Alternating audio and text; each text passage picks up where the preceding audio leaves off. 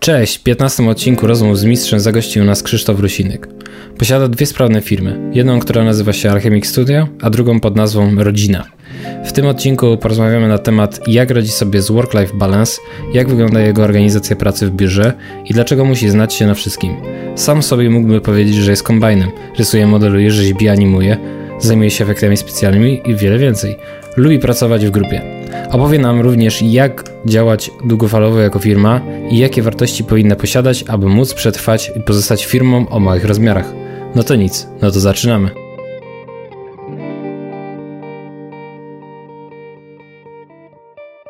Tam widzę, że jest praca, która jest na ArtStation też. To jest wydrukowane, czy to jest namalowane? Nie, wiesz co, to był, y, to był wydruk. To, to, jest portret mojej żony, który zrobiłem no, no. kiedyś na jej urodziny y, i tak sobie gdzieś tam stoi z tyłu, no. Taki spostrzegawczy jesteś, no, no, no. Ja tutaj już od razu skanowanie jest. Spoko. No, ale nie, tak y, część osób ma te... Ja, ja akurat nie mam w pokoju tych roślin, ale ty masz dużo roślin, to też jest takie przyjemne, nie? Ja zawsze mam na przykład taki problem, że nie umiem o nie zadbać, nie? Ale wiesz, to, to, też jakby zrzucam tutaj na, e, na dzieło mojej żony. Ona jest, no, e, no. ona skończyła projektowanie zieleni, jakby zajmuje się widzisz. architekturą krajobrazu, więc e, siedzi w temacie, no. No, to widać, ja, rośli, widzisz. Ja rośliny też nie potrafię dbać to dobrze, więc to dzięki niej. No. no to widzisz. Nawet nie wiedziałem, widzisz. A tutaj, kurczę, jednak to ma jakieś e, większe znaczenie. No jest trochę zielona, no. To, to, tylko jej zasługa. No. E, no to widzisz, e, tak jak rozmawialiśmy, e, zostałeś e, wywołany przez e, widzów e, podcastu. Nawet, znaczy nawet nie wiem, ja przez nawet... słuchaczy czy widzów. Widzisz? Ja nie mam pojęcia, jak to w ogóle na mnie trafiłeś, w ogóle no. komu to przyszło do głowy, wiesz. Prawda? To jest no, takie a... szalone, bo... Tak. ale, ale nie, no na przykład Zdarza się, no. Pewnie e, w pewnym momencie bym ciebie trafił, jakbym na przykład szukał, kto na Promislandzie był, nie? Ty tam byłeś e, A tak. w którymś roku. Tak, to możliwe. Mogłeś mnie tak znaleźć, e, ale to też było jakoś chyba, że nie wiem, kto mnie polecił, kto mnie jakoś tam gdzieś wywołał do tablicy, ale to no. był też taki... Ja mam wrażenie, że moje życie jest takim pasem jakichś przypadkowych zdarzeń, no na którymi ja nie mam, nie, nie, kontroluję tego, nie mam nad tym w ogóle żadnego wpływu nie mam na to, co się dzieje, ale po prostu samo przychodzi. No, no. no. Tak bywa ktoś tam, ktoś tam ten e, szepcze o tobie ten, wiesz, jest, jest jakaś osoba i, i to tak mhm. przechodzi, nie? Pewnie. Chyba Albo tak, może no. więcej no. osób. No. Ale powiem ci szczerze, że wiesz co, w tej naszej branży, jak chodzi o, o grafikę, o ten taki światek, mhm. w którym żyjemy, e, to on jest tak malutki, ludzie tak się znają, tak się kojarzą, że czasami jak ktoś ma na przykład, nie wiem, jakąś dobrą reputację i, mhm. nie wiem, jest lubiany gdzieś tam, to przez taką pocztę pantoflową od słowa do słowa, przez polecenia wśród znajomych, można naprawdę daleko zajść. Ja sam byłem zaskoczony kiedyś, jak to działa, ale no faktycznie tak jest, no nie? Mówisz, mówisz, że na przykład portfolio aż takiego dużego nie ma znaczenia, tylko jakby to, z czego ludzie cię kojarzą faktycznie, nie? Bo takie, mhm. takie suche szukanie rzeczy w internecie jest, nie, nie, nie działa tak dobrze, nie? Tak jest. Wiesz dlaczego? Bo przy takiej współpracy potem ścisłej już, jak się pracuje z kimś, mhm. to też ma znaczenie osobowość, e, charakter tej osoby. Fajnie się pracuje z osobą, która jest, nie wiem, jakoś kontaktowa, ma fajną energię, e, nie jest jakoś taka toksyczna, no nie? Bo mhm. jak z kimś się spędza później w pracy ileś godzin dziennie, codziennie, no to to jednak ma znaczenie, nie? Czy no z, tak. kimś, z kimś się obcuje i, nie wiem, masz ochotę z, z tą osobą przebywać, uśmiechasz się i masz dobry humor, czy to jest ktoś, kto właśnie tak zamula i marudzi i cały czas jest negatywny, więc e, mm. mam wrażenie, że jak ktoś ma nawet troszkę gorsze portfolio, albo czuć, że dopiero... Mm, jest na takiej ścieżce, że musi jeszcze się dużo nauczyć i warto w tą osobę inwestować, potem jakby jakieś szkolenia, nie wiem, podpowiadać, prowadzić, to takie osoby e, często są brane e, do, do, do, dużych zespołów właśnie ze względu na jakąś taką reputację e, związaną z ich osobowością, nie? Że ktoś na przykład jest rzetelny, że pracę wykonuje na czas, że jest w jakiś sposób taki sumienny i, i starannie pracuje, więc to też ma, ma znaczenie, nie? Po prostu. Mhm. No, bo dla ciebie to też ma duże znaczenie przez to, że jesteś e, trochę szefem, nie? Nie wiem, czy jak tam wygląda u, u ciebie praca, no ale jesteś założycielem współzałożycielem. Tak, tak, tak to wygląda, no. Ja no. w ogóle tak śmiesznie to jest, wiesz co, bo ja na przykład pamiętam czasy, jak byłem takim zwyczajnym grafikiem, takim zwyczajnym ziomeczkiem i nadal trochę tak jest. Jakby ja mhm. próbuję wprowadzić u nas w studio taki, taki charyzmat bardzo koleżeński, że to wszystko jest na takich układach partnerskich, jakby nie ma takich szczebli, że jak ktoś jest szefem, to zawsze ma rację, no nie? Że jego słowo po prostu e, jest święte i że on jest takim, takim panem, władcą i że nie wolno podważyć jego decyzji, bo to jest, to jest chore, no nie? Każdy mhm. popełnia błędy. Ja raczej jestem zwolennikiem takiego myślenia, że mm, przez, to takie, przez ten taki układ koleżeński też ludzie łatwiej potrafią wyjść do mnie czy do moich wspólników z jakimiś propozycjami albo mogą powiedzieć, że coś im się nie podoba, że należałoby coś zmienić w firmie albo w jakimś projekcie, więc... Yy, moim zdaniem to działa. I od początku, jak z tymi chłopakami, z którymi założyłem studio, się poznaliśmy, to taki trochę nam przyświecał właśnie model biznesowy, żeby to nie było takie, takie chamskie, strukturalne, że po prostu, mhm. wiesz, ciśniemy ludzi po prostu y, każemy mi siedzieć po nocach, bo ta branża jest generalnie czasami trudna, no nie? też miałeś w wywiadach kilka osób, które pracują w dużych studiach i różnie to wygląda. Tak jakby jest podyktowane tam innymi czynnikami biznesowymi, jakimiś układami związanymi tam, nie wiem, z premierą gry, czy z jakimś dużym wydarzeniem, z jakimś eventem, czy z premierą filmu. I wtedy wiadomo, że to są takie twarde deadlines i nie da się tego przekroczyć, no nie? No tak. Ale jeżeli projekty są takie troszkę spokojniejsze i mają taki swój łagodniejszy rytm, no to nie ma sensu, wiesz, zarywać nocy albo siedzieć, kurczę, mm, przez weekend w pracy, jakby szukam normalności w tym wszystkim, po prostu. No, no, no. Byłem też w innych studiach, pracowałem pod innymi ludźmi e, i różni to byli ludzie. Czasami to byli kierownicy, których do dzisiaj wspominam bardzo sympatycznie i z takim dużym szacunkiem, ale też zdarzały się przypadki, gdzie po prostu no, e, mieli w głębokim poważaniu szefostwo miało czasami w głębokim poważaniu, czy ktoś na przykład spał zeszłej nocy, a może nie spał. Mm. Czy na przykład coś jadł danego dnia, a może nic nie jadł. Może siedział przy kąpie od samego rana do nocy, wiesz. I no. mam, mam wrażenie, że takie traktowanie ludzi y, przedmiotowe na mm. zasadzie takiego lekkiego wyzysku ma krótkie nogi. Bo potem ci ludzie po prostu albo, albo odchodzą z pracy, albo się wypalają, bo na przykład są już tak zmęczeni pracą, że nie mają ochoty pracować dłużej i jedyne o czym marzą to, żeby pójść do domu i odpocząć, więc mam wrażenie, że szukanie takiego balansu między tym rytmem pracy, a taką codziennością, życiem rodzinnym albo zwyczajnym takim życiem, kiedy masz ochotę pójść sobie, nie wiem, na basen, na koncert, z kumplami na miasto, to, to też jest bardzo ważny aspekt życia i Y, jak ja słyszę historie, gdzie ludzie siedzą dużo, no. więcej, więcej niż sami by chcieli, to ja uważam, że to wcale nie musi tak wyglądać. Naprawdę nie musi. I próbuję z chłopakami zbudować takie studio, gdzie można pracować od 8 do 16, pójść do domu, pójść do znajomych i żyć w normalnym takim, wiesz, no bo tak naprawdę koniec końców, jak się pomyśli o innych zawodach, powiedzmy, no. nie wiem, mechanik samochodowy, mm, niech to będzie, nie wiem, fryzjer, cokolwiek, jakaś taka zwykła branża usługowa, to często okazuje się, że na przykład do mechanika nie można sobie wpaść tak po prostu, bo, bo już, bo teraz, no nie? Musisz mhm. na przykład, nie wiem, ustalić jakiś termin wizyty, no bo tam jest jakiś harmonogram y, samochodów, które czekają w kolejce do naprawy do fryzjera jakiegoś dobrego też czasami trzeba się umówić na konkretny dzień, na konkretną godzinę i on po prostu jest takim jakby, on decyduje, czy, y, czy chcecie przyjąć, czy nie. Mówi, słuchaj stary, ja, ja kończę robotę dzisiaj, idę do domu, przykro mi, no nie? I rzadko się zdarza, żeby w niektórych takich bardziej znormalizowanych branżach no tak. że fry, fryzjer zarywał nocki, bo no, musi, musi obcinać włosy jakimś babcią, no nie? No ciężko sobie to wyobrazić, nie? Nawet no, na no. przykład jak się idzie do jakiegoś mechanika samochodowego, to albo to e, czasami dłużej trwa, prawda? Mhm. Jest tak, że na przykład wydaje ci się, że zostajesz auto na jeden dzień, zostaje na dwa, albo, albo inne są koszty potem faktycznie, nie? To też jest takie, że e, w takiej branży artystycznej jest e, często budżet jakby stały, a, a to, to jak tam wyjdzie, no to też, nie? No to, to, to jest w ogóle bardzo tak. duży, duży e, No to jest w ogóle to, czego teraz... Do...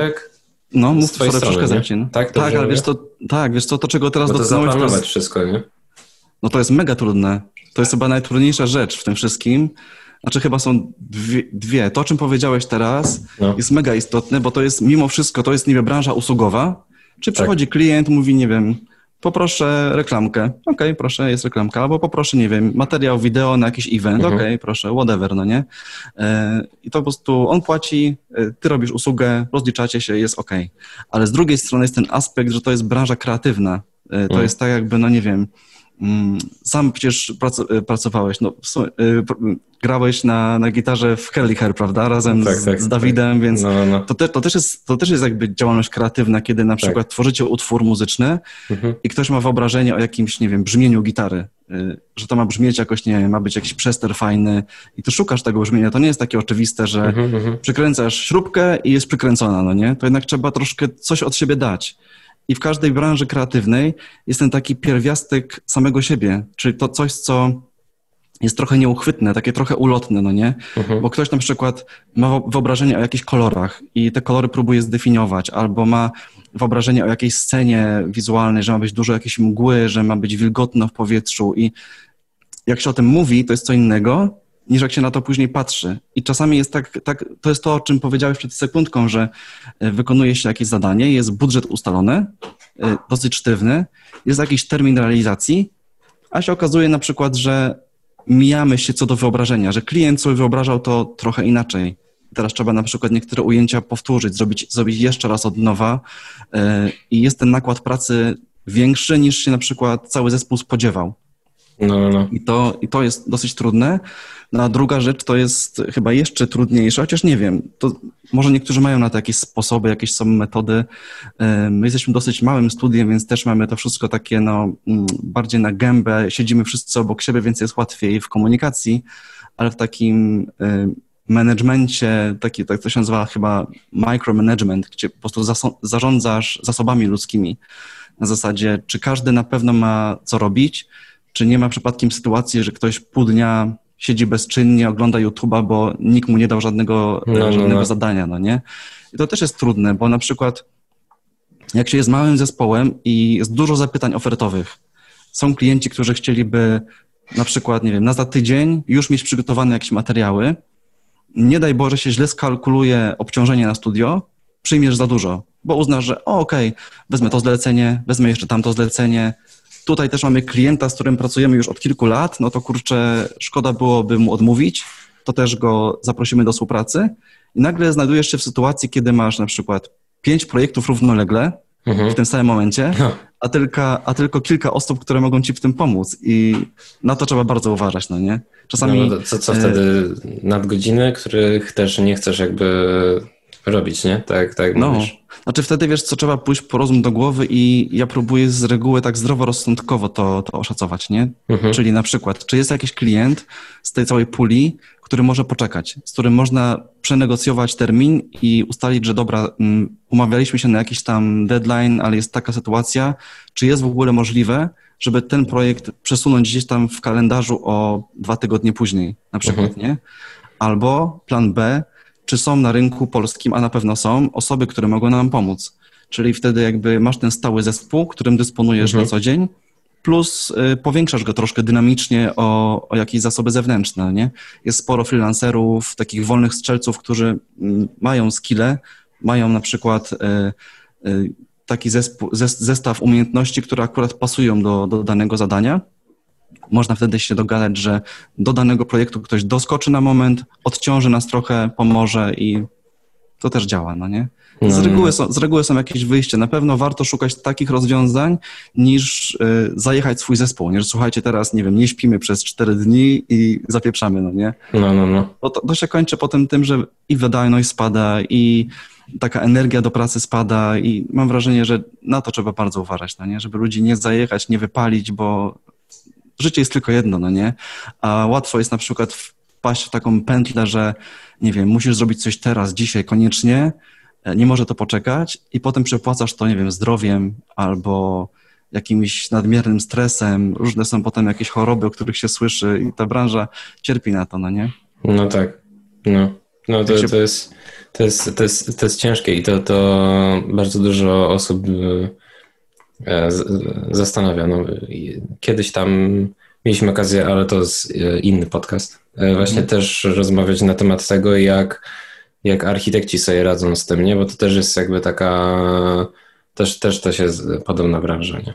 Też, też kreatywne i też, też to jest takie, że są deadlines, które po prostu nie da się przesunąć, nie? Też czasami. No i, i Ale to wtedy? u was też w tej branży też się zdarzają takie sytuacje, że po prostu no, trzeba zacisnąć pasa i no trudno. Tak, tak. No nawet, nawet, nawet e, jest taka fajna, fajna praca Pawła Jońcy, freelancer i to jest takie niebieskie i się jedno świeci światło, nie, na osiedlu. I... Aha. takie to jest prawdziwe. No, nie? no, no. Jest to prawdziwe. Sam, sam czasami patrzę przez okno i, i, i, tylko ja mam zapalone, nie? Okej, okay, okej. Okay. Ale już co, powiem ci szczerze, że to też jest osobny temat, bo e, jak miałeś e, jako gościa no.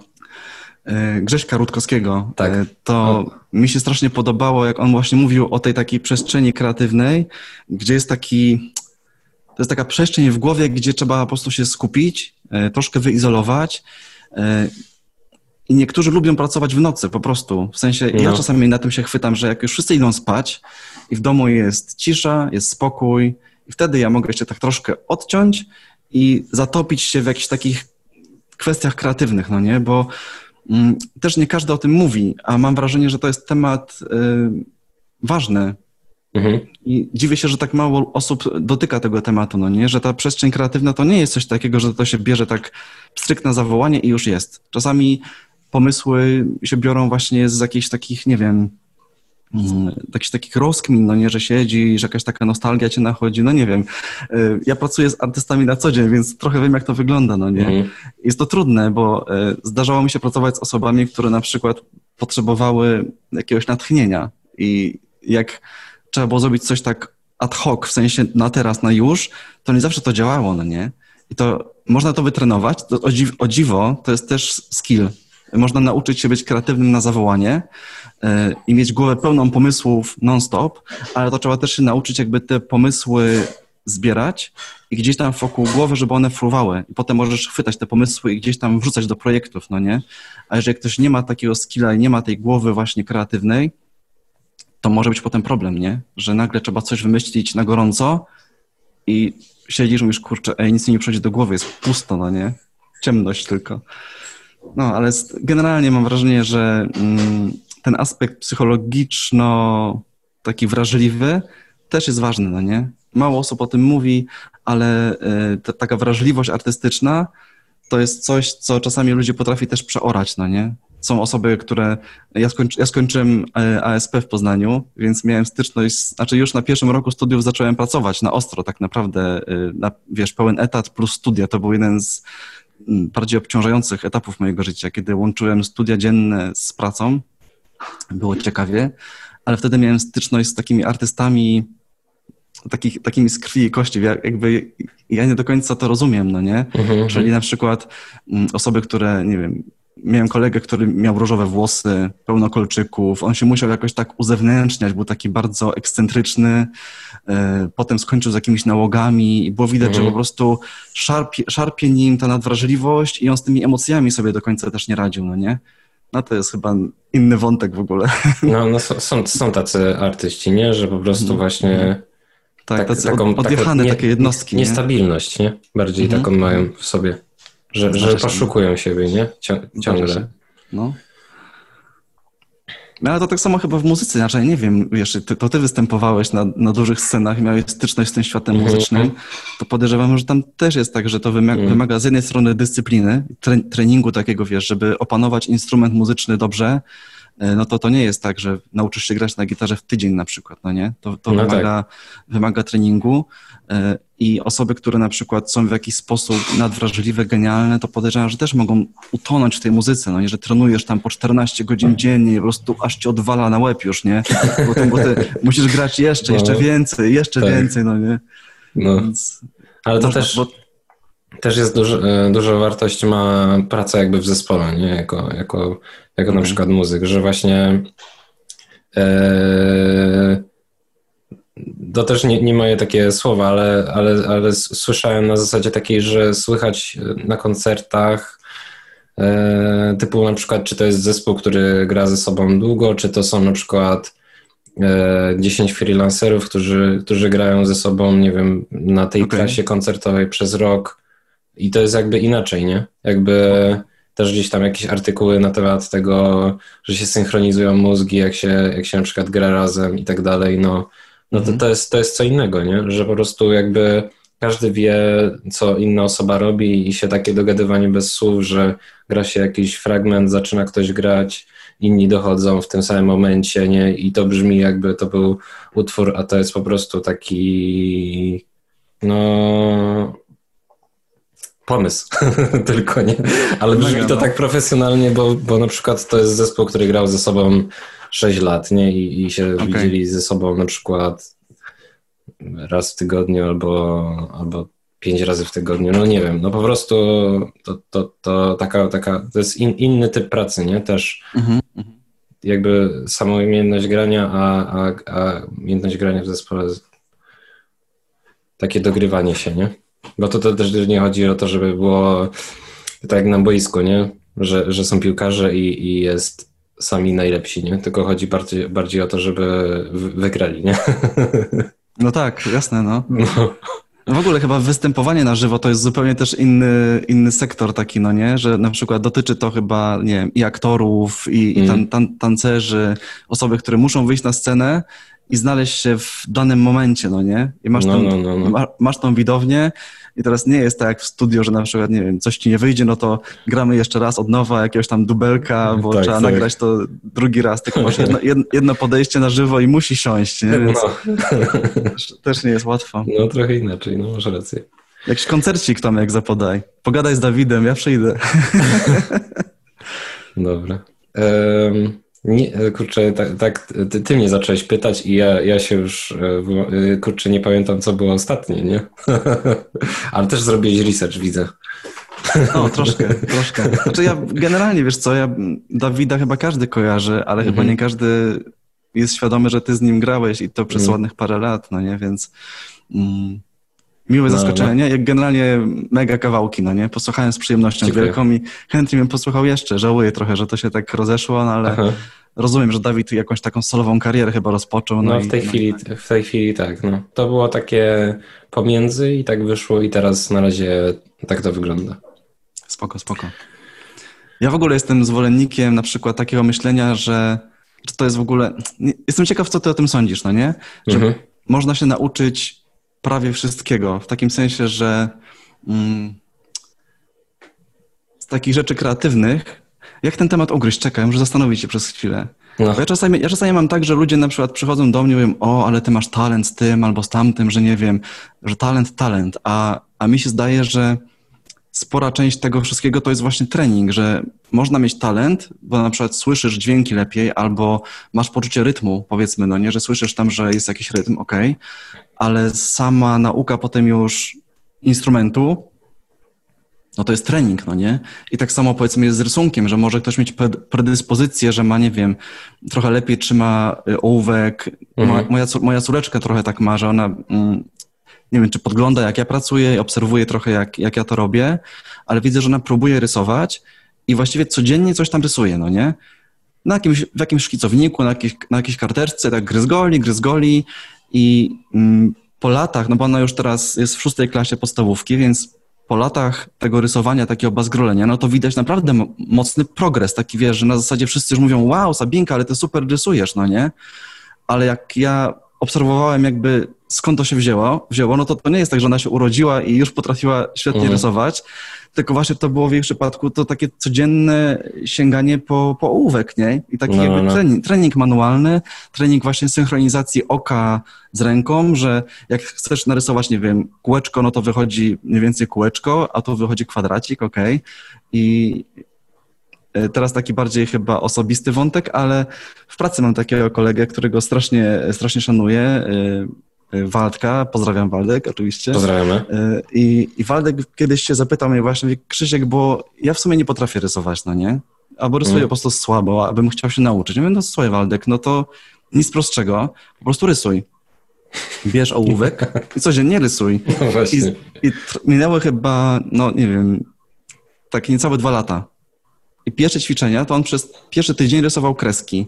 Poziome kreski, potem pionowe kreski, potem właśnie kółeczka, podstawowe kształty, potem zaczyna, zaczynał sobie wykreślać perspektywę, tak, u mnie jest w chacie tutaj, wiesz, po suficie te linie zbiegu, które idą gdzieś tam, no, sobie no, no. tą perspektywę zaczynał wykreślać, umieszczać w perspektywie jakieś tam proste boksy typu, jak coś jest bliżej, to, no to jest, jest większe, coś jest dalej, jest, jest mniejsze. I w tej chwili po niecałych dwóch latach rysowania rysuję architekturę taką miejską, wiesz, z wszystkim, no nie, z jakimiś gzymsami, z rynnami, z jakimiś tam drabinkami, klatkami schodowymi i jak ja to obserwuję, to naprawdę mam taką małą satysfakcję, taką frajdę, że y, to troszkę jest jakby też argument za tym, że jak ktoś poświęci swój czas y, i będzie miał wystarczająco dużo takiej pasji w sobie, żeby ćwiczyć, to można naprawdę daleko zajść. I takich przykładów mhm. jest masa, no nie? Po prostu na rynku, jak ja, jak ja sobie wspominam karierę niektórych moich kolegów, choćby Maćka Kuciarę, e, jak spojrzysz na jego początki zupełne, jak właśnie wychodził, e, mm, nie pamiętam, czy on był na początku hydraulikiem czy elektrykiem, coś tam robił takiego bardzo technicznego. No, no, no. Potem, I potem zaczynał właśnie, tak, tak, i potem zaczęły się te rysowanki, pierwsze jakieś tam gryzgołki w Photoshopie. To widać po prostu ewidentnie, że trening czyni mistrza, no nie? Że po prostu no, no, no. ćwicząc, ćwicząc, ćwicząc można naprawdę zajść bardzo daleko. I jakby no, ja często do tego zachęcam też ludzi, nie? Że jak ktoś na przykład ma takie, takie aspiracje w sobie, że patrzy gdzieś w internecie, nie wiem, na ArtStation albo gdzieś na jakieś prace, czyś mówi, wow, ale fajne rzeźby gdzieś tam w ZBrushu zrobione z detalem, też bym tak chciał. No to okej, okay. jeżeli tak chcesz, no to nic się nie powstrzyma na pewno. No. Tak, jeżeli tak. trzeba mieć dużo takiej pasji w sobie, takiej miłości do tego rzemiosła i jak się naprawdę człowiek skupi na tej robocie, to można dużo, dużo osiągnąć, no nie? No jest nawet darmowa wersja ZBrush'a do ściągnięcia, także za, zachęcamy tam. To się nazywa jakoś mm. Sculptris? Jakaś taka jest, wersja. Wiesz co? Tak, no, tak, tak. No. no. Także trzeba wygooglać. Będzie w notatkach. Spoko. znaczy Sculptris, wiesz co, mam wrażenie, że to był niezależny soft, zupełnie odrębny, no, no, no. E, który miał taką inną technologię. Tam była e, dynamiczna teselacja siatki. Kojarzysz, że na przykład jak masz kulkę, powiedzmy, to jest aha, tak, aha, że... to, to jest to, co jest teraz w ZBrush'u do, tak, dotarło. no, dokładnie. No, że chyba to masz, masz... Tak, dokładnie tak było. E, Sculptris, czyli nie pamiętam kto za tym stoi, ale to był malutki team, napisali taki właśnie darmowy soft. Można było rzeźbić na, na kuleczce i mniejszy pędzel był, tym większy mhm. detal się, de, detal się jakby generował y, w czasie rzeczywistym, no nie? Nie, no, trzeba, no. Było, nie trzeba było zagęszczać całego modelu, tak. tylko zagęszczała się siatka dynamicznie pod pędzlem i ci ludzie z Pixologic, którzy napisali ZBrush'a, spojrzeli na to narzędzie i mówią, kurczę, musimy to mieć, no nie? Koniec. No i tak, kupili technologię i teraz właśnie ten, ten moduł cały sculptrisowy jest już w ZBrush'u wbity na twardo, no nie? Mm. Ja w ogóle, wiesz, y, będąc w pracy, no to muszę mieć tak dużo takich kapeluszy. Zakładam jeden kapelusz, jestem przez chwilę szefem, potem zakładam inny, jestem, nie wiem, leadem projektu powiedzmy i prowadzę projekt. Potem zmieniam mhm. kapelusz na inny, jestem art dyrektorem przez moment, y, potem jestem zwykłym grafikiem i animuję jakieś ujęcia. To jest też w ogóle... Nie spodziewałem się, że, że będzie aż tak ostro, ale przechodząc na drugą stronę jakby barykady, czyli z takiego zwykłego grafika na stronę takiej osoby, która troszkę musi tym wszystkim zarządzać, troszkę zawiadywać i jeszcze kontaktować się z klientami, czyli maile, telefony do tego dochodzą. Jest co robić, kurczę, no. I żeby no, w tym no. wszystkim nie zwariować, to też nie jest łatwe. Tak, no. no. Taka, taka odwaga też, żeby coś się zapytać klienta, nie? I żeby nie, nie uciekł, nie? w ogóle takie, dla takiego przeciętnego człowieka, nie? To, to, jest, to jest coś takiego, kurczę, no trzeba zrobić na dzisiaj, bo ten termin jest stały, nie, nie zapytam się, bo, bo to jest moja pierwsza praca i, i, i co dalej będzie, nie? Muszę się Jasne. postarać, nie? I potem no, no robisz no. po nocach, wysyłasz i potem on oczekuje od ciebie tego przemiału pracy i, i, i, i co dalej, nie? Mhm, mhm.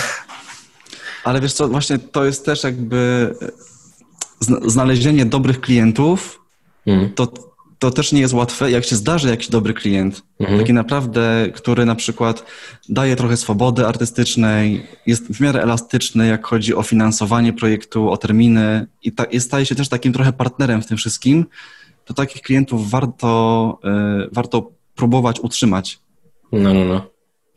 Tak, tak. Bo są, są tacy klienci, którzy po prostu przychodzą, odchodzą, ok, albo są tacy, którzy naprawdę aż są takim wrzodem na dupie potem, no nie? Zdarzają się tacy mm. na serio, że nie dość, że docisną do oporu, wycisną, wycisną z ciebie i z zespołu siódmy potę już do końca, ile tylko się da, to jeszcze potem są problemy z jakimiś płatnościami, bo to też się zdarza. Wcale nie jest powiedziane, mm. że jak ktoś na przykład odebrał od ciebie robotę y, i jest faktura wystawiona, to ta faktura będzie zapłacona w terminie, no nie? To tak nie działa. No. Y, I zdarzają się takie właśnie przypadki, że na przykład trzeba potem ścigać ludzi, jakieś windykacje uruchamiać. To w ogóle tak. Kwestia finansowania w firmie to jest zupełnie inny temat, no nie? Tak. I ja na szczęście mam e, wspólnika Łukasza, e, który naprawdę jakoś tak sobie z tym radzi. Ma na no. tyle umysł, on bardziej jest po tej stronie mm, ścisłego umysłu i naprawdę takie rzeczy, te takie związane z rachunkami, z płatnościami ogarnia. I też na jego barki zwróciliśmy w firmie kwestie produkcyjne. Czyli mam na myśli takie rzeczy, że na przykład jest plan zdjęciowy, potrzeba ogarnąć sprzęt, kamery, oświetlenie, trzeba, nie wiem, umówić jakieś studio, trzeba załatwić e, dźwiękowca, jakiś catering, żeby było co jeść. Czy to jest taka praca bardziej za kulisami, jej tak do końca mhm. nie widać, no nie? Powstał spot, są aktorzy, są kamery, okej, okay, fajnie, oświetlone, ale skąd to się wzięło, no nie? Trzeba, wiesz, wszystko zorganizować, e, podzwonić, ustalić stawki finansowe z tymi ludźmi, potem wszystko porozliczać, zapłacić każdej osobie odpowiednio. I to jest taka praca, nie jest aż tak może artystyczna, ale jest równie ważna, no nie? I też wymaga innego takiego trochę nastawienia, innego, innego umysłu, żeby się w tym sprawnie y, czuć, żeby to lubić po prostu, no nie? No, no, no. Część osób robi, część osób, żeby móc robić rzeczy kreatywne, to inne osoby muszą robić te rzeczy związane z tymi rzeczami, których nie widać, nie? Oj tak, zdecydowanie. No. Ja w ogóle uważam, że gdyby, gdyby u ciebie po, po drugiej stronie kamerki znalazł się jakiś dobry producent albo reżyser, to byś miał też dużo ciekawych historii, no nie? No. Bo, bo artyści często siedzą za monitorem. To są troszkę tacy introwertycy, no nie? Że mhm. masz słuchawki na uszy, muzyczka gra, coś tam sobie rysujesz, spoko, no nie? Ale... Y dużo jest takich osób, które właśnie działają gdzieś tam w polu, wychodzą poza studio, y, ogarniają właśnie jakieś kontakty biznesowe y, albo spotykają się właśnie z ludźmi i muszą mieć trochę inny charyzmat i nie mogą mieć takiego wstydu, że ojejku, teraz muszę się odezwać do kogoś, co tu zrobić, no nie? I te osoby też y, w ogóle te wszystkie aspekty dużych produkcji, czyli mam na myśli te wszystkie takie, nie wiem, seriale na Netflixie albo HBO, albo jakieś rzeczy związane z takimi międzynarodowymi, dużymi e, korporacjami, to tam producenci, oj, mają co robić, no nie? Same kwestie prawne, umów, e, tak zwane NDA, czyli te, wiesz, takie, mm-hmm. które blokują tobie, e, nie wiem, możliwość udostępniania potem jakichś tam kulis produkcji, te wszystkie obwarowania, no to tym się zajmują głównie producenci, no nie? I na pewno y, może później, jak się już skończy nasza pogaduszka, to ci podrzucę kilka nazwisk takich naprawdę dobrych producentów z Polski. Mhm. To są też bardzo sympatyczni ludzie i podejrzewam, że branżę znają też od trochę innej strony, no nie? Bo obserwują wszystko z innej perspektywy, więc kto wie, może kiedyś. Dobra, to e, zapiszę sobie, żebyśmy nie zapomnieli, nie? Po, po ten, na samym końcu. Ja jeszcze tak sobie przypomniałem, tak trochę może zmienię temat. E, no, śmiało, śmiało. Odnośnie tych rzeczy, tak wracając jeden, jeden do, do tyłu, mhm. czyli, czyli po prostu jeśli chodzi o te rzeczy takie kreatywne, nie? Spoko. E, czyli takie ćwiczy, ćwiczenie i po prostu takie zaczynanie od zera, nie? I po prostu czy, czy to jest możliwe, czy to talent, nie? To jest takie... E, dwie rzeczy mi się przypomniały, jak, jak o tym mówiłeś. Jedna rzecz to jest e, związane z z właśnie takim, takimi rzeczami kreatywnymi, typu o, ale masz talent, nie? Że tam mhm. rysujesz, rysujesz, rysujesz, rysujesz, nagle masz talent, nie?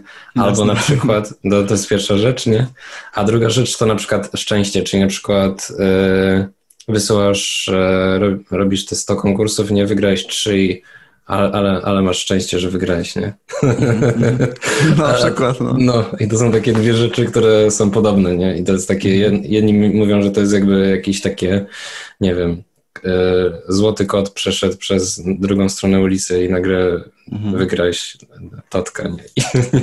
Tak, tak, tak. Ale wiesz co, są takie jednostki, ja w ogóle podziwiam takie osoby, no nie? Takie, takich uparciuchów strasznych. Mhm. Na studiach miałem takiego, takiego gościa, Huberta, pozdro, jeżeli tam kiedykolwiek to obejrzysz, no to Hubert miał tak, że on się dostał na ASP za szóstym podejściem. No. Czyli pierwszego roku zdawał, nie przyjęli go. Poczekał rok, potem znowu, znowu go nie przyjęli, no nie? Ćwiczył, ćwiczył, rysował, rysował, trzeci rok za szóstym razem, nie? Jakie to usłyszałem, Hubert, co? Jak to jest możliwe, no, no nie? Żeby być tak jakby upartym i, i się no, nie no. poddać, no. no nie? No, no, no. I tak samo słyszałem potem historię ludzi, którzy na przykład chcieli wbijać do, nie wiem, do Pixara albo do, do DreamWorks, no nie? No, no. To robili jakieś tam, de, jakiś demo reel, wysyłali no ni niestety nie weszło. Nie? No. Potem znowu drugi raz. Tak do skutku po prostu. Takie, takie, takie uparciuchy, ale to też jest ważne, no nie? No, Że mieć no. coś takiego w sobie, że kurczę, nie poddasz się, tylko tak. do skutku. Jeszcze raz, jeszcze raz. To pewnie producenci też tak mają, na przykład jak chcą wyprodukować, nie? Czy tam na no, przykład... na pewno. George Lucas, nie? Czy tam mhm. inni tacy, którzy, to są takie e, sukces story, nie? Że po prostu, mhm. no ale powiedzmy jest ten dziesiąty raz i mówisz, no dobra, to nie ma sensu, nie? A za jedenastym razem właśnie wyszło, nie? I to jest takie, mhm. kurcze, że właśnie, że się nie, nie, nie poddać mimo wszystko, nie? I, I, skąd wziąć tą energię, nie? Że tak, po prostu no. się nie poddać, nie? Warto mieć, mam wrażenie, że wiesz co, warto mieć chyba ludzi wokół siebie, no nie? Mm. Ja pamiętam, jak, jak Tomek Bagiński kiedyś opowiadał historię o katedrze, mm, no to ona też miała taki swój moment, kiedy katedrę Tom, Tomek robił sam, właściwie mhm. wszystko wymyślał, e, wszystko z, Tom, e, wszystko z Jackiem Dukajem e, opracowywał od strony adaptacji ekranowej, potem wszystkie storyboardy dziergał, dziergał, dziergał, robił, robił, robił. I miał taki moment, kiedy odskoczył od katedry na moment, skoczył w reklamy, w jakieś tam inne realizacje i mówił, że po prostu to był taki moment kluczowy, no nie? Kiedy mógł, mhm. kiedy mógł właściwie już do tego nie wrócić i czuł, że chyba tego nie skończy, że po prostu ilość pracy, która jeszcze była przed nim, była trochę przytłaczająca i gdyby nie właśnie znajomi, e, jacyś bliscy przyjaciele, wiesz, współpracownicy mówili, Tomek, nie no, siadaj, robisz, dasz radę, wiesz, musisz to skończyć. I jakby te, te takie plecy, które masz za sobą i osoby, które trochę cię zmotywują do działania, to czasami wystarczy, no nie? Ktoś, kto po prostu nie pozwoli ci się poddać i, i zachęci cię do dalszego działania, to też jest ważne, no nie? No, no to też ważne. Z jakimi osobami przebywasz, nie? Bo to, mhm. że, że, że osoby wspierają, nie? Czasami jest tak, że e, są osoby, że na przykład masz jakiś pomysł, nie? I po prostu mówisz super, nie? I potem e, mówisz do znajomych i oni mówią, co ty gadasz? Nie? Weź tu. Weź tego nie rób lepiej. Tak.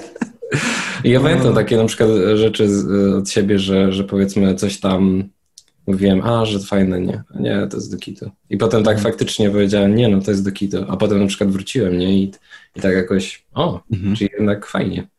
nie i tak dalej, nie? Tak, Więc tak, tak. No. To, są, to, są, to są ciekawe rzeczy, nie? Po prostu. Mhm. Nawet takie Ale... wracanie do czegoś, nie? Po dłuższym czasie, nie? Do takiego pomysłu jakiegoś swojego. Jasne. Mie miałeś coś Ale... takiego? Wiesz co, ja mam chyba tak, że wracają mi różnego rodzaju pomysły, które się gdzieś koncentrują wokół jakichś motywów takich, no nie? Mm -hmm. Bo to jest tak, że ludzie mają różną, różną wrażliwość i ja na przykład jestem ostatnio, co w ogóle jest dziwne, ale y, no tak, tak bywa, no nie? Gdzieś tam trochę w takich kryminałach się znalazłem, w sensie mhm. takim, że na przykład, nie wiem, y, jakieś książki takie trochę kryminalne albo filmy, mhm. które mają jakiś taki trochę rys, y, że jest jakiś taki wątek lekko gangsterski, co w gruncie rzeczy ani nie jest chyba w mojej wrażliwości, bo jestem osobą łagodną z natury, mhm. ale jednocześnie jak oglądam jakieś filmy typu, no nie wiem, takie klasyki, no to powiedzmy Leon Zawodowiec, no nie? Mhm. Prosta historia, płatny zabójca, yy, który po prostu likwiduje tam pół jakiegoś gangu, żeby ratować życie tej małej Matyldy. Kurde, fajne, no. Mhm. Jakoś, tak mnie, jakoś takie historyjki mnie urzeka, urzekają, no nie? Ostatnio też jakiś taki fajny, co widziałem z, z Ryanem Goslingiem, to chyba już było też parę lat wstecz, to był Drive, gdzie on jest, e, może widziałeś, nie wiem, on jest kierowcą, który po prostu mm, też jakby na, za pewną opłatą y, godzi się asystować przy różnych takich drobnych rabunkach i tak dalej, ale jak y, kobieta wychowująca samotnie synka wpada w jakieś tam tarapaty, no to on uznaje, że okej, okay, to i chyba pomogę. Też tam jest niezła rozpierducha, no. No jest, Więc, więc e, no, takie właśnie wątki w ogóle śmieszne, bo to jest takie osadzone głęboko w takich zwykłych realiach, no nie? Tak, czasami ja siedzę w animacji, które są, wiesz, odrealnione, jakieś światy fantazji, jakieś smoki, jakieś, nie wiem, światy wykreowane z wyobraźni, a w, takim, w takiej gangsterce jest takie po prostu zwykłe mięso, takie, wiesz, taka hamowa codzienna, krew na ścianie, jakoś tak, no...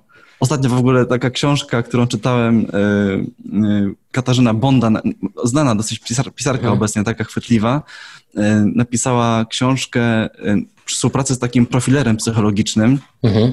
z Polski i opisała realne przypadki kryminalne, które mhm. się dzieją, po prostu wiesz, z jakichś kronik policyjnych powyciągane rzeczy i one są okraszone później komentarzem tego psychologa. Czyli ona opisuje po prostu sytuację mm, kryminalną, że tam, nie wiem, coś się stało w jakiejś rodzinie, dziewczyna wyszła, nie wróciła do domu, coś tam się stało, ok. I później ten psycholog y, próbuje takie tło opisać, dlaczego tak się stało, co, co powodowało danym jakimś napastnikiem co się dzieje w głowach takich ludzi, no to jest trochę przerażające, serio, no nie? Czytałem kilka rozdziałów, to się chwytałem za głowę, bo gdyby to było, gdyby to było wymyślone, gdyby to była fantazja, mhm. no to jeszcze pół biedy, okej. Okay. Ktoś sobie napisał historyjkę, każdy może napisać historyjkę jakąś taką makabryczną, no nie? Tylko to było z życia wzięte, to było na faktach, no nie? I to było takie trochę creepy, w takim sensie, że jak się tak żyje w tych naszych banieczkach, takich, masz taką bańkę, ona jest taka wygodna, nic się nie dzieje złego, praca, dom, rodzina, jest spoko, jest fajnie, ale gdzieś z boku, za ścianą y, czasami się dzieją straszne rzeczy, no nie? Mhm. których czas, ludzie nie mają czasami świadomości, jak głęboko to sięga i no, taki, nie wiem skąd ten wątek rozmowy się wziął w ogóle, ale no, no. E, czasami jak właśnie e, myślę o jakichś takich pracach graficznych swoich, mhm. to zdarza mi się uciekać właśnie w kierunku rzeczy, które są mm, przeciwstawne do tego, co robię w pracy zazwyczaj. No nie, bo praca ma to do siebie, że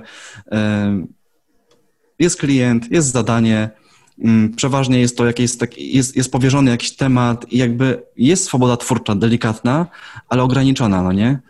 I e, jak człowiek chce się trochę artystycznie wyżyć samemu, no to sięga się w domu po jakieś tematy, które są zupełnie, e, zupełnie z innej przestrzeni, no nie? Mhm. Czyli, czyli mówisz, że coś związanego z jakimiś przy, przygodami e, Jamesa Bonda. Coś na przykład, na przykład, no. Znaczy, gdybym miał to streścić w kilku słowach, to gdybym miał zrobić shorta animowanego, na no, przykład, nie, no, swojego, no. to pewnie bym gdzieś troszkę w takim kierunku uderzał. Bardziej, bardziej bym się czuł chyba tak, że się trochę oczyszczam i tak, wiesz, taki detoks, no nie? No, Bo, coś, coś innego, nie? Coś innego, no nie? Bo to naprawdę mhm. tak jest, że y, zresztą też wracam do twojej rozmowy z Grześkiem Rutkowskim, bo strasznie mi się y, fajnie słuchało, kiedy on też mówił o tym, że te takie prace, które się wykonuje samemu dla siebie, mhm. one są o tyle fajne, że nikt ci tam nie mówi, co ty masz robić. Po prostu malujesz sobie, co ci się żywnie podoba i nie ma klienta nad tobą, który mówi, dobra, ale teraz Tomku troszkę w lewo przesuń, a, a teraz troszkę w prawo przesuń, a teraz troszkę jaśniej, tylko ty masz taką wolność i możesz zrobić to, co, to, co się tobie podoba i to naprawdę jest takie wyzwalające, bardzo przyjemne, no nie? No ale to, to, to, to czuć, nie? Ogólnie jeśli na przykład jest, znaczy czuć, widać, nie wiem, no po prostu jest coś takiego w takich pracach, które, które po prostu artysta ma taką wolność w tworzeniu, nie? Że one, mhm. one tak widać, że one się bardziej siedzą, nie? Po prostu z jakiegoś Jasne. powodu, nie? Tamte mhm. inne są takie, że, że, że zawsze coś w nich brakuje. Nie wiem, czy w ogóle mm, jest e, taka szansa, nie? Że, że po prostu jakby ma się klienta i po prostu jest ta wolność, nie? To jest, to jest bardzo rzadkie, nie? Ja nawet sobie przypominam, że jest, jest, jest taka jedna rzecz, która po prostu została zrealizowana w ten sposób, no, mhm. ale, ale, ale potem czy, czy, ty, czy ty tak na przykład zdarzać się mieć taki, że mówi klient, no to zróbcie. Zdarza się. O dziwo, tak. się zdarza. Rzadko, rzadko się zdarza, ale są, są takie chwile. Stali klienci być może to już jest, czy to nawet nowi. Nawet nowi czasami, wiesz, ale to, to wynika z tego, że jeżeli wchodzisz e, z klientem w taką współpracę jeden do jeden, czyli nie ma pośredników, Czyli nie ma, nie ma pomiędzy tobą a klientem agencji albo mhm. nie ma już jakiejś kreacji zatwierdzonej, wstępnej, to wtedy kreacja jest po twojej stronie, no nie? I to czasami też tak wygląda, że klient przychodzi z jakimś pomysłem, z jakimś rysem mm, na, nie wiem, powiedzmy, niech to będzie spot reklamowy, ok, e, ale nie do końca wie, jak to powinno wyglądać. Czy to powinno być, nie wiem, czarno-białe, a może kolorowe. Jeżeli jest taka otwarta e, księga, zupełnie czysta, to wtedy jakby propozycja jest po, po twojej stronie, no nie? I to jest ten moment, kiedy możesz próbować nakłonić klienta do działania troszkę bardziej e, niekonwencjonalnego, trochę bardziej odważnego. Bo jednak mimo wszystko trochę tak jest na rynku, że klienci grają zachowawczo, ale to dlatego, że jak oni mają jakiś budżet, jakieś pieniądze, które wydają, na przykład na reklamę, nie wiem, batonika, który jest słodki i smaczny, no to badania rynku pokazują, że jak skoro, nie wiem, była reklama Snickersa, która się oglądała fajnie, była reklama, nie wiem, Marsa i Bounty i są jakieś jacyś duży gracze na rynku, którzy robią to w określony sposób, no to może my powinniśmy robić podobnie. Skoro to się sprawdziło, ludzie to jedzą, no to chyba jest ok. I czasami nakłonić, nakłonić e, klienta, żeby może zrobić coś innego, trochę bardziej szalonego, trochę bardziej odważnego, to nie jest łatwe, no nie? Bo klient właśnie często gra zachowawczo, no bo kładzie pieniądze na szali, no to po co ma wydawać pieniądze i potem wywalić je w błoto, się okaże, że nikt tych batoników nie chce jeść, bo reklama nie działa, czy coś takiego, wiesz. Mm. E, ale z drugiej strony, jeżeli mm, było, byłoby się tylko po tej stronie takiej zachowawczej, takiej bardzo bezpiecznej, to wtedy ta kreatywność jest tłamszona, bo ty chciałbyś coś innego zaproponować i czujesz, że to się sprawdzi, że to będzie świeże, że to będzie fajne, że to się będzie oglądało dobrze, ale jeżeli y, klienta do tego nie przekonasz, no to to się nie wydarzy, no nie? Tak w skrócie. No, mam, wraż mam, wrażenie, że ten początek projektu jest kluczowy zawsze. Mhm, Zresztą było to widać przy mm, ostatnim Spider-Manie. Oni Oscara no, no, zgarnęli no. za ten film, no nie? Gdzie mhm. właśnie team, team artystyczny zaproponował coś dosyć odważnego, i to przeszło. Się okazało, że faktycznie to animowanie takie nietypowe troszkę e, w tych jakby 12 FPS-ach niekiedy, kiedy jest łamany ruch, albo te takie, nie wiem, mm, to takie ziarno, które wynika z wydruku, czy jakieś takie chmurki komiksowe w dialogach, te przebitki różnego rodzaju z kolorami, to zadziałało. I podejrzewam, że też dla wytwórni to nie było taki, taka decyzja wiesz, że okej, okay, do tej pory robiliśmy wszystkie bajki tak pixarowo, kolorowo, gładko, to teraz zróbmy coś zupełnie innego, no nie? To też była pewnie jakaś droga y, jakiegoś, jakichś testów animacyjnych, to jest tak zwany development początkowy, no nie? Na pewno kojarzysz, że zanim się wskoczy na głęboko w projekt, to się robi tak zwany albo proof of concept to się nazywa, albo development, kiedy robisz kilka ujęć testowo, kilka szkiców ruchomych, żeby sprawdzić, czy to faktycznie zadziała, e, czy... Moja córeczka, no tak, zostałeś mnie w niedzielę w domu, więc no. jest cała rodzina w tle. Tak. Zapraszam. Tak. Mm. Witamy. Jest, i z tego, co, z tego, co słyszałem, to y, drugi Spider-Man gdzieś tam się szykuje i też Aha. pewnie będą próbowali dosyć odważnie wizualnie to zrobić, no nie? No. Ja mam, mam nadzieję, że taka tendencja się utrzyma i będzie coraz więcej artystów zapraszanych do takiego działania nieszablonowego, typu mhm. słuchaj gościu, zrób coś pojechanego, y, coś, co, co czujesz, coś, co jest na przykład właśnie nieszablonowe, nietypowe, może jest, nie wiem, bardziej malarskie, y, a mniej trójwymiarowe, poszukajmy, no nie? Bo to wtedy, wtedy właśnie jest ten moment, kiedy idziesz do kina, mówisz, wow, okej, okay, tego jeszcze nie było, no nie? Widziałem wiele no, bajek, no, no. różne animacje, a tu nagle coś takiego, okej. Okay. To jest ta warstwa jakby, która jest tylko wizualna, nie ma wpływu jakby na, na story, y, bo już scenariusz jest napisany, ale to, jak to zostanie zobrazowane, też ma znaczenie przecież, nie? Mhm. No Spider-Man, Klaus też? Mhm. Oj tak, na maksa, kurczę, no. I to też nasz duet, prawda? Szymon Biernacki, mhm. Marcin Jakubowski. E, no, mhm. pokazali, pokazali klasę jako duet, e, tam docisnęli, fajnie, kurczę. Pisałem do nich z gratulacjami, mega robota i oby tak dalej, no nie? No, Im więcej, im więcej właśnie takich propozycji wizualnych się będzie działo na rynku, tym jest szansa, że ta animacja nie zrobi się taka, wiesz, nie będzie takiej stagnacji, że idziesz do kina na kolejną bajkę już do doskonale wiesz, czego się spodziewać. No, nie? Mhm. Kolejne takie pixarowe, tak jak są te wszystkie księżniczki Disneya, które wyglądają prawie identycznie, się różnym, mhm. tylko chyba kolorem włosów. No, nie? no, jest tak. Ale na przykład ze Spider-Manem To było, to, to nie wiem, czy wiesz, ale było tam, za, zaczęło się od jednego art dyrektora i mhm. potem, potem się to zmieniło, nie? Tam nie wiem, czy nawet nie cała ekipa się wymieniła. Może trochę, ale wiesz co, mam wrażenie, że... najpierw. Albert Tomiego to zaczął, a mhm. potem chyba kończył to Patrick O'Keefe. Dobrze mówię? Dobrze mówisz, znaczy oba te nazwiska y, są jakby kojarzone ze Spider-Manem bezpośrednio, ale czy to było faktycznie tak, że, y, że oni się wymienili pozycjami? Mam wrażenie, że oni pracowali jakoś tak w duecie przez długi czas, no nie? Ale wiesz co, no, możesz, nie znam na tyle sobie, żeby ci powiedzieć. Możesz sobie poczytać tam e, na stronie chyba Albertomiego, on ma takie wypracowanie, takie, no taki mhm. artykuł, mhm. że jak to wygląda ta cała produkcja z jego strony, nie? Że on tam pracował może półtora roku nad mhm. tym, a potem jakby jakiś był zgrzyt i, i oni go po prostu, nie wiem, czy on, czy on zrezygnował, czy oni go usunęli. No i po okay, prostu okay. jakby on zaczął, a okay. potem kto inny to dokończył. Spoko, no nie chcę spekulować, no nie? Jakby Alberto Mielgo jest, jest, jest dużym, jest wielki, wielkim nazwiskiem, no. mega dobrym artystą, świetnie maluje, e, ale też ma swój charakterek, no nie? Tak, on, tak, ma, tak, tak. on ma specyficzny temperament i podejrzewam, że e, jeżeli, jeżeli był zbyt uparty, w takim sensie, że fuck you, ma być tak jak mówię, w ogóle, wiesz, nie ma dyskusji, moja sztuka, mój film, to, to, też, to, to też jakby, to nie jest y, najlepsza droga, no nie? No. Bo jak masz producentów, to czasami umiejętność takiej pracy dyplomatycznej i właśnie tak zwany teamwork, że grasz na kilku frontach, żeby po prostu spiąć wszystko do kupy, to jest też ważne, no nie? Mm. Plus doświadczenie filmowe. Nie wiem, jak tam Alberto z filmami stoi. Wiem, że też mega robotę zrobił przy Love, Death and Robots, mm. przy tym serialu Netflixowym. Super. Jeden z ulubionych moich odcinków, jak tam jest ta gonitwa za tą kobietą po mieście. No, no, no. Czad, naprawdę czad. Ale wiesz, pełen metraż to jest kurczę półtorej godziny animacji, nie? I to wszystko ogarnąć, spiąć do kupy, to nie jest, to nie jest tak hop to jest też ciężka praca.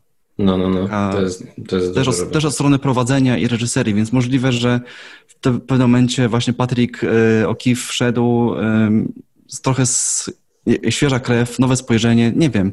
Szczerze powiedziawszy, y, nie znam kulis tej produkcji, ale cieszę się, tak. że, że doszła do skutku, no bo super film, no nie? No, zgadzam się. Mo, może, może może to dobrze, może to niedobrze, że dwóch robiło, ale fajny jest wynik. Nigdy nie, wiem, nie będziemy wiedzieć, jakby to mogło wyjść, jakby to inaczej wyszło. Nie? Mhm. Może to właśnie idealnie, że tak się potoczyło, że to tak wyszło. wyszło no. Ale ogólnie, no. no e, Love, Death and Robots to jest, taki, to jest taka druga seria e, też takich animacji na Netflixie właśnie. Mhm. A, a a wiadomo, że jakby oni jakby chcą mieć te produkcje. Coraz więcej jest też takich innych miejsc jak Netflix, które, które jakby tworzą swój własny content. No i ludzie jakby muszą oglądać. Teraz w ogóle jeszcze więcej osób siedzi w domach, to jeszcze pewnie mhm. zwiększyła się ta oglądalność. No jest potrzeba, nie? Na takie rzeczy. No tak, to w ogóle był fajny też moment, bo takiej animacji stricte dla dorosłych też nie ma wcale dużo. Z mhm. reguły animacja się kojarzy właśnie z dziećmi, z bajkami, że o, śmiesznie animowany tam, nie wiem, Reksio, czy tam mhm. Szatek, super, no nie? A animacja dla tego sektora dorosłego widza, no to jest trochę taka nisza, ale z tego, co, co mi wiadomo, no to cała ta seria Love, Death and Robots y, spodobała się odbiorcom, nie? Mhm, Ludzie mówili, że kurczę, super. I teraz jak my sobie rozmawiamy, no to w tym czasie już powstaje y, kolejna seria, nie? Jest kontynuacja zaprosili innych reżyserów i będzie jakby kolejna odsłona tego, tej serii, więc też już nie mogę doczekać, bo na pewno będzie spoko. No, no, no. Też, też, też czekam. I ty też właśnie pamiętam, z, który, jeszcze na przykład e, odcinek e, ci się podobał z, z, tej serii, po, po, poza Alberto Mielgo? E, wiesz co, podobał mi się bardzo nie wiem, czy kojarzysz ten odcinek, gdzie Wojtek Fus robił trochę art directing na początku. Mhm. To tam, to była taka walka mm, takich jakby potworów, taki... Kurczę, nie potrafię tego dobrze opisać, ale to była taka, taka rotunda, gdzie naokoło jest widownia, siedzą aha, ludzie. Aha, aha. Tak, trochę jest w walce, w walce gladiatorów, no nie? Jest tak, taka tak. widownia i w środku dwa takie potwory ze sobą, takie smoki jakby walczą, ale one były też kontrolowane umysłami ludzi, którzy byli jakby włodarzami tych istot, mm -hmm. to było mhm. takie też jakby futurystycznie zakręcone, ale kurczę, mi się super oglądało, fajne, super światło, fajna paleta, paleta kolorów świetna, też potem była ta relacja taka, e, taka osobista, e, taka pseudo-gangsterska właśnie, która jakby trafia w tą moją taką nutkę. Mega. Aha, aha no właśnie, gangsterskie, nie? Dokładnie. to jest, śmieszne to jest. No,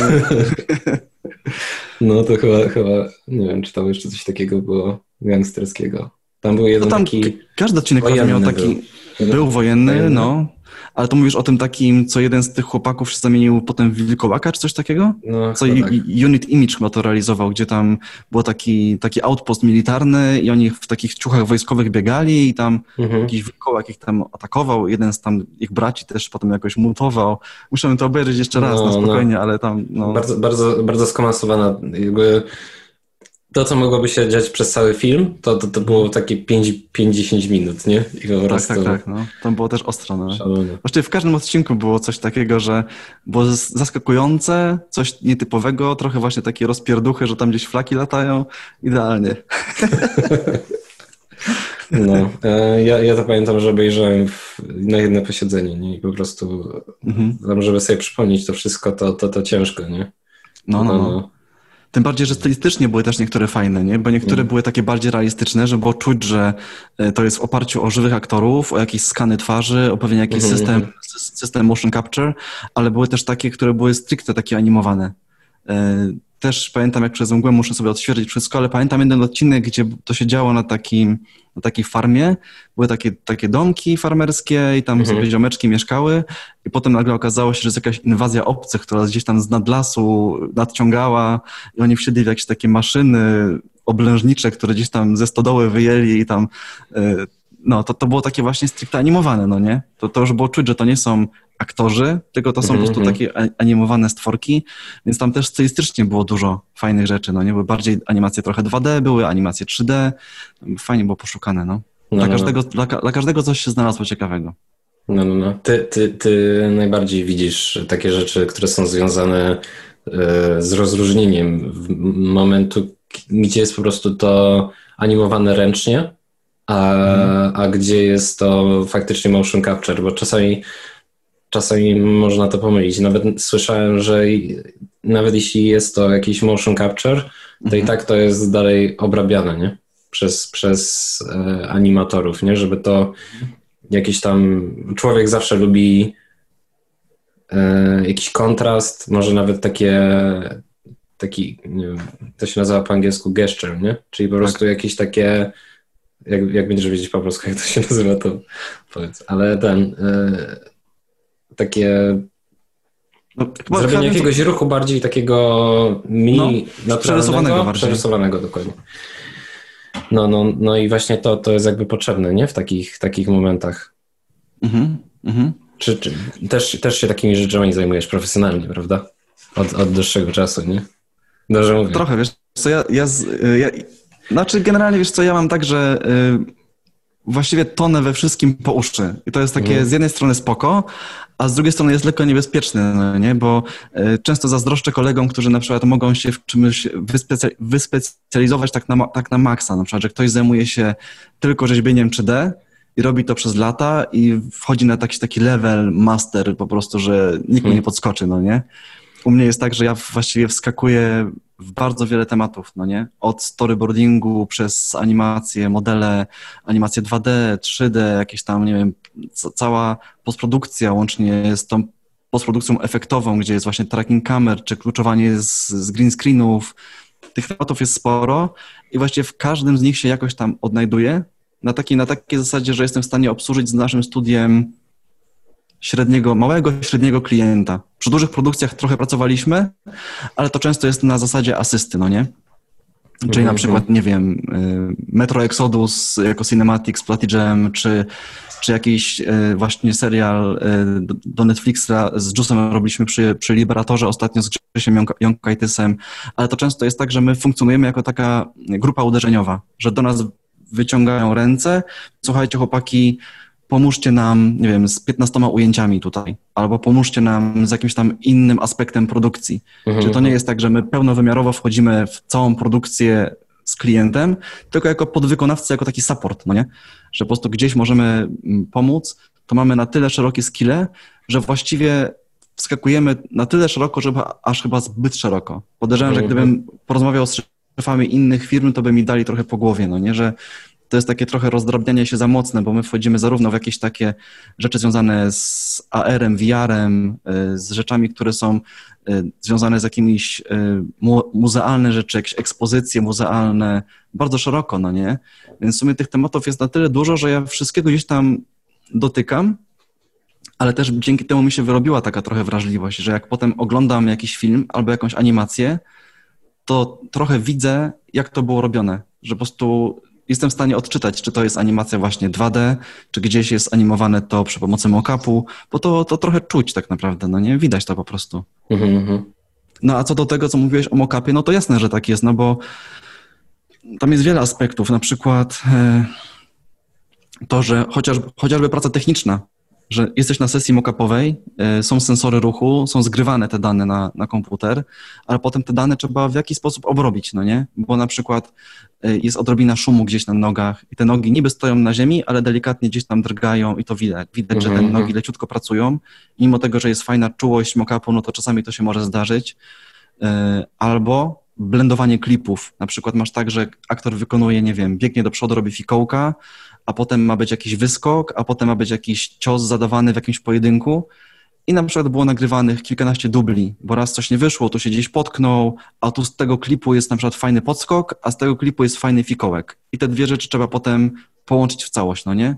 Czy nawet jeżeli to nie jest praca stricte artystyczna, to jest to, o czym ty mówisz, że ktoś, nie wiem, reżyser chce na przykład jakiś, jakiś gest, żeby był wyraźniejszy, mocniejszy, żeby jakiś ruch był przerysowany trochę bardziej, no to to jest ta taka płaszczyzna artystyczna, no nie? Gdzie jakby manipulujesz tym ruchem, manipulujesz timingiem, gdzieś coś lekko zwalniasz, gdzieś przyspieszasz, ok, ale też jest to praca czysto techniczna przy mockupie, gdzie po prostu musisz te wszystkie dane połączyć, wrzucić na ten szkielet animacyjny, często połączyć dane jeszcze, jeżeli jest mockup twarzy, to też to jest osobny jakby strumień danych, gdzie są dane zapisywane na, z markerów na twarzy osobno.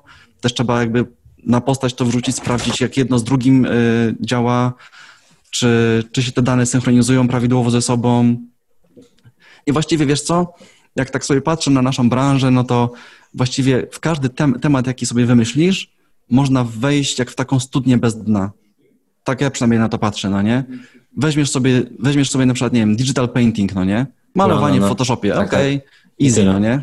Prosty temat, a się okazuje potem, że tu jakieś paterny, pędzle, warstwy, warstwy dopasowania, jakieś, i się okazuje, że tej wiedzy jest sporo, a y, poza tą wiedzą techniczną, kiedy już na przykład opanujesz narzędzia, już wiesz, gdzie jest jaka ikonka, gdzie się klika, to jest właśnie potem ta warstwa cała artystyczna, no nie?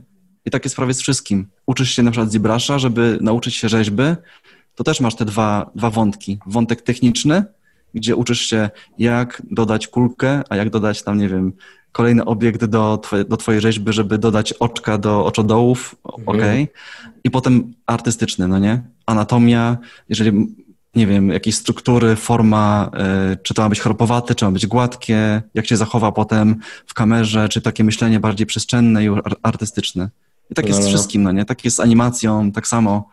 I to chyba jest, mam wrażenie, że to jest trochę trudne. Przynajmniej jak ja sobie pracuję z ludźmi, no to trochę jest tak, że czasami ktoś ma bardziej inklinacje techniczne, że na przykład jest świetny technicznie, zna bardzo dobrze program, y, nawet potrafi, nie wiem, skryptować w Pythonie coś, y, jest bardziej właśnie taki umysł ścisły, bardziej programistyczny, nie ma problemu z, z kompem, z, z programami, ale na przykład ma troszkę tą słabszą stronę artystyczną, no nie? Że już z kolorami trochę na bakier, albo gdzieś coś, nie wiem, jest jakiś feedback kliencki, to trzeba troszkę podpowiedzieć, żeby wiedziała ta osoba, jak ten feedback nanieść prawidłowo, co trzeba zmienić, żeby to zadziałało. Albo w drugą stronę, nie? Też tak się zdarza, że ktoś jest na przykład mocny artystycznie i wymiata, nie wiem, w rysunku na papierze. Świetnie rysuje, świetnie szkicuje, ołówek, papier, farby, farby olejne, mega, nie? Super a powiedzmy potem jest kwestia techniczna, kiedy tą osobę, która ma duży talent, sadzasz do kompa i ta osoba nagle ma dwie lewe ręce, no nie? I się okazuje, że jak to, ale komputer, malowanie, że to po prostu bez sensu, no nie?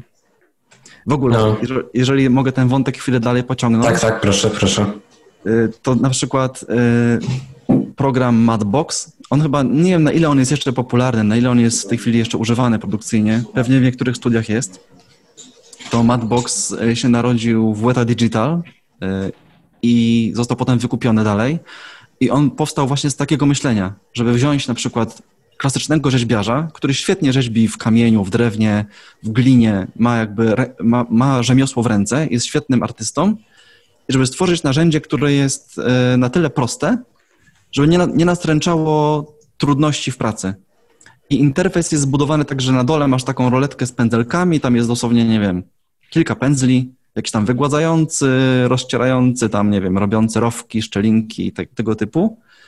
Plus y, po prawej stronie są warstwy, że możesz na przykład nakładać warstwy rzeźbiarskie, ale to jest taki, w swoim interfejsie jest na tyle skromny program, że po, po takim wprowadzeniu półgodzinnym y, rzeźbiarz klasyczny był w stanie rzeźbić na komputerze. Mhm.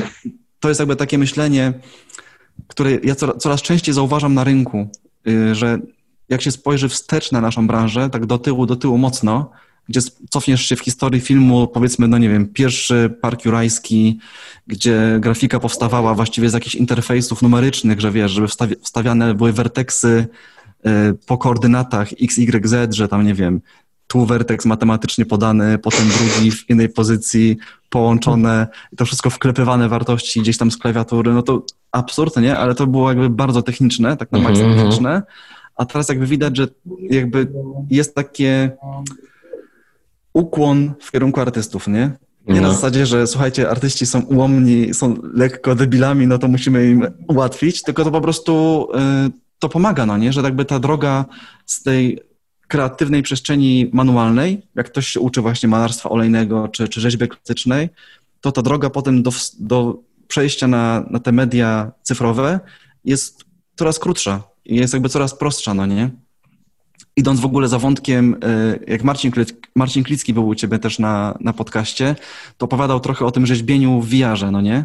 To, to, trochę, to, to troszkę tak jest, że jakby mm, to jest o tyle wyzwalające, że nawet nie tylko y, czujesz, że, że rzeźbisz swoimi rękoma, że jakby gestykulujesz w przestrzeni 3D na głębokości jakby wokół siebie, to już jest super, że tą bryłę czujesz po prostu przed sobą w rękach, y, ale też to, że widzisz to inaczej, postrzegasz to przestrzennie, masz jakby stereo obraz podawany do oczu, no nie? To nie jest obraz taki, jak masz na, na ekranie, płaski, tylko jest to obraz po prostu stereoskopowy w oczach, w wiarze i to już też zbliża do tego rzeźbienia klasycznego. Ja mam wrażenie, że taka będzie tendencja, nie wiem, 5 lat, 10 lat kolejnych, może się okazać, że ten taki bridge między klasyczną sztuką, a cyfrową sztuką będzie jeszcze węższy, nie? że jakby ten przeskok między digital a, a traditional będzie, będzie jeszcze, jeszcze bliżej. No nie, nawet, nawet, nawet jakieś fotogrametrie, nie? że po prostu robisz, robisz model i, i, i, i mhm. kiedyś będzie bardziej na takiej zasadzie, wydaje mi się, że, że cykasz po prostu zdjęcie i już masz, kurczę, to... Zresztą nawet... Yy, Facebook coś takiego robił, że, że ze zdjęć 2D robi już 3D rzeczy. Nie? To tak, mhm. że, że jest osoba z przodu, fota zrobiona mhm. i on robi, modeluje nawet z tyłu. Nie? Mhm. Tego, tego, czego nie widać, nie? Na takiej tak, tak zasadzie, tak, nie? No. to są porąbane rzeczy. No. Oni, oni to potrzebują, nie? Do Oculusa, żeby robić jakieś awatary. Takie mhm. proste rzeczy, nie? Takie, dlaczego, nie? Jakby to są takie rzeczy śmieszne Spoko, no. totalnie, nie? No, no, no. Eee... A wiesz, no, jakby nie wchodząc jakby w politykę za głęboko, bo jakby nie lubię, ale e, sam e, pomysł, każesz e, Neuralink, Elona Muska. Mm-hmm. To jest ten gościu od, od SpaceX, od tak, Tesla. Tak, tak. To ma też takie projekty typu, mm, jak to się nazywa, Starlink. Starlink to jest ten projekt, gdzie po prostu teraz są wysyłane satelity w takim mm-hmm. dosyć dużym zagęszczeniu i plan jest taki, żeby opleść Ziemię taką siatką satelit i żeby udostępnić ludziom internet tani, właściwie w dowolnym miejscu, no nie? Tak, tak Zasięg tak. będziesz miał nawet, nie wiem, pojedziesz na Saharę, gdzie nie ma w ogóle nic, ale masz internet, no nie? Mhm, mhm. I to całkiem, całkiem spoko. E, I ten drugi pomysł jego, taki już lekko creepy, to jest Neuralink, czyli to są Mhm, tak mhm. wszczepy, wszczepy do mózgu, które Ale tak wsadzamy bezpośrednio, tak? To będzie? Czy, czy... Tak? To, to, ja Chcesz o tam- tym rozmawiać? Jeżeli chcesz o tym Proszę. rozmawiać, to możemy. Proszę, oczywiście. Wiesz co, generalnie to o tyle jest właśnie niepokojące, że ma swoich zwolenników, Mhm. e, ale też ma wielu przeciwników, bo to jest już ingerencja taka, e, to już jest cyberpunk, nie? To już jest generalnie No, prost, cyberpunk. pro, prosto w ryj cyberpunk, bo to się, to się odbywa tak, że robią mały odwiert e, Tak, tak, tak. Bardzo malutki. To jest robione w takich warunkach sterylnych w laboratoriach, gdzie nie ma Mhm. właści- Robią to w ogóle roboty. No nie? To jest w ogóle ciekawe, jak sobie wejdziesz na stronę i zobaczysz Mhm. testy, jak oni wykonują te testy, to jakby sam implant jest wykony, wykonywany przez roboty, bo to jest bardzo precyzyjne tam do jakichś tam mikro, nanometrów, nie wiem. To musi być super precyzyjnie zrobione, Mhm. bo sam odwiert i sam jakby wszczep to jest jeszcze pół biedy, no nie? Bo to wygląda tak, że jest implant, ok, ale później w, w środku do mózgu są adresowane takie jakby, to wygląda troszkę jak, mm, jak korzeń drzewa, albo jak Mhm. takie odnogi, tak, tak, tak jak nogi pająka trochę, takie wiesz, niteczki z malutką elektrodą na końcu. I Mhm. Mhm. te końcówki elektrod, elektrod trzeba umieścić bardzo blisko mm, konkretnych neuronów. Żeby pobudzić na przykład jakiś ośrodek, y, nie wiem, jakieś wspomnienie, jakąś myśl, to to musi być bardzo precyzyjnie ulokowane, no nie? I to nie może być na zasadzie random, tylko per pacjent, że każdy pacjent jakby ma troszkę inny mózg, inaczej zbudowany No, no, no. i trzeba to pod pacjenta robić.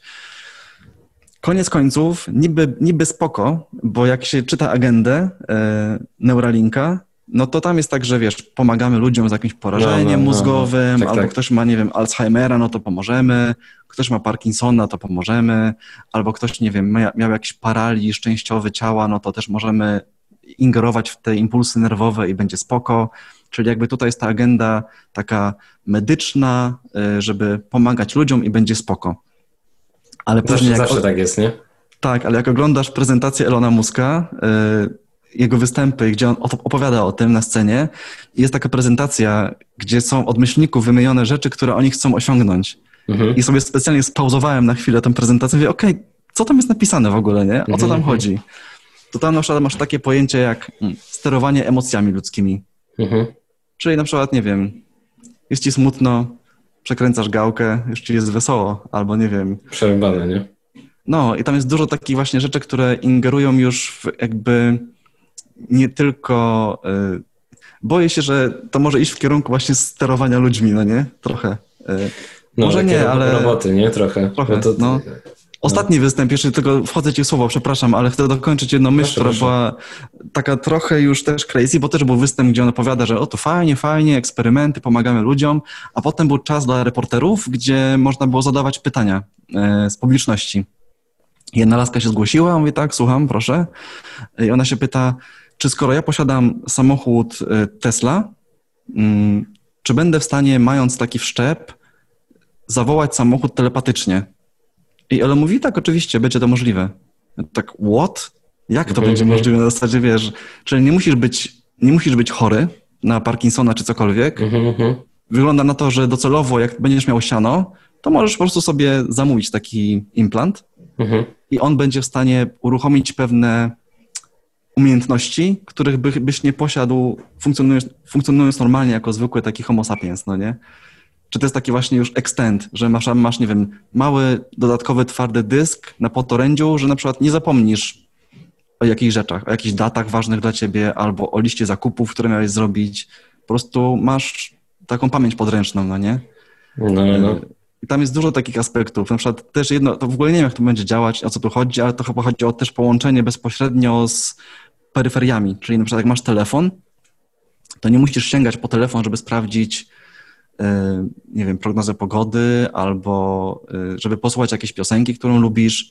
To Laska właśnie, ja ci potem wrzucę linka do tego występu, on trwa Mm. chyba z 7 minut, jest dosyć krótki, a Laska pyta, czy jak na przykład ma ulubioną playlistę na telefonie z utworami, które lubi, to czy będzie mogła słuchać tej muzyki mając ten implant? Mówię, że tak, to jakby już, już jest w testach i będzie możliwe.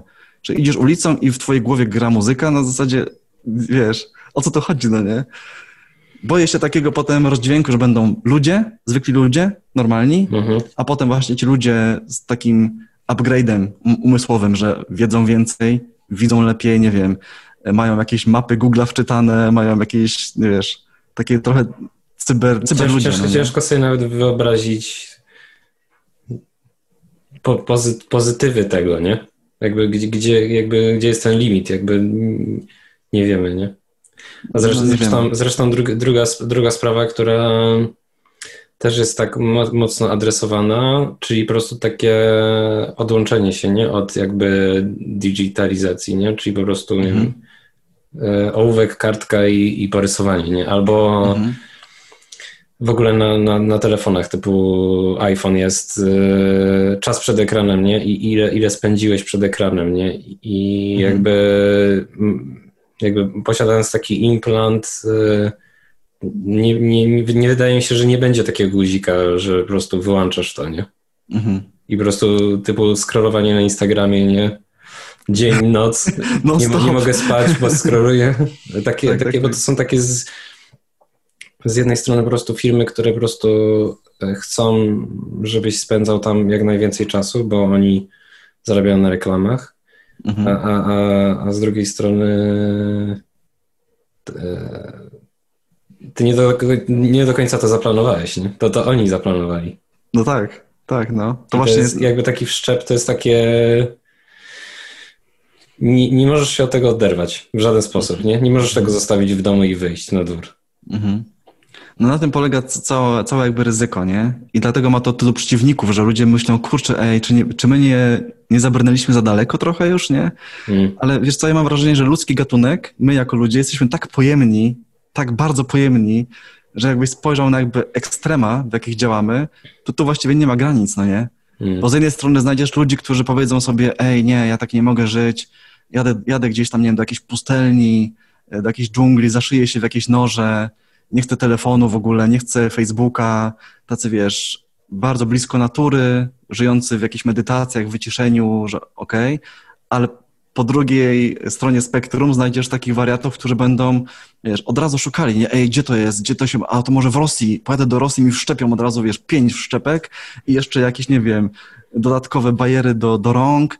Jak zacząłem drążyć lekko temat, tak z ciekawości, to się okazało, że w Rosji jest grupa ludzi, którzy faktycznie już mają taką ilość wszczepek różnego rodzaju, że zaczęli wyglądać trochę jak te postaci z Cyberpunka, które niedługo będzie miał premierę, no nie? Mm-hmm. Kolesie, którzy mają na przykład pod skórą takie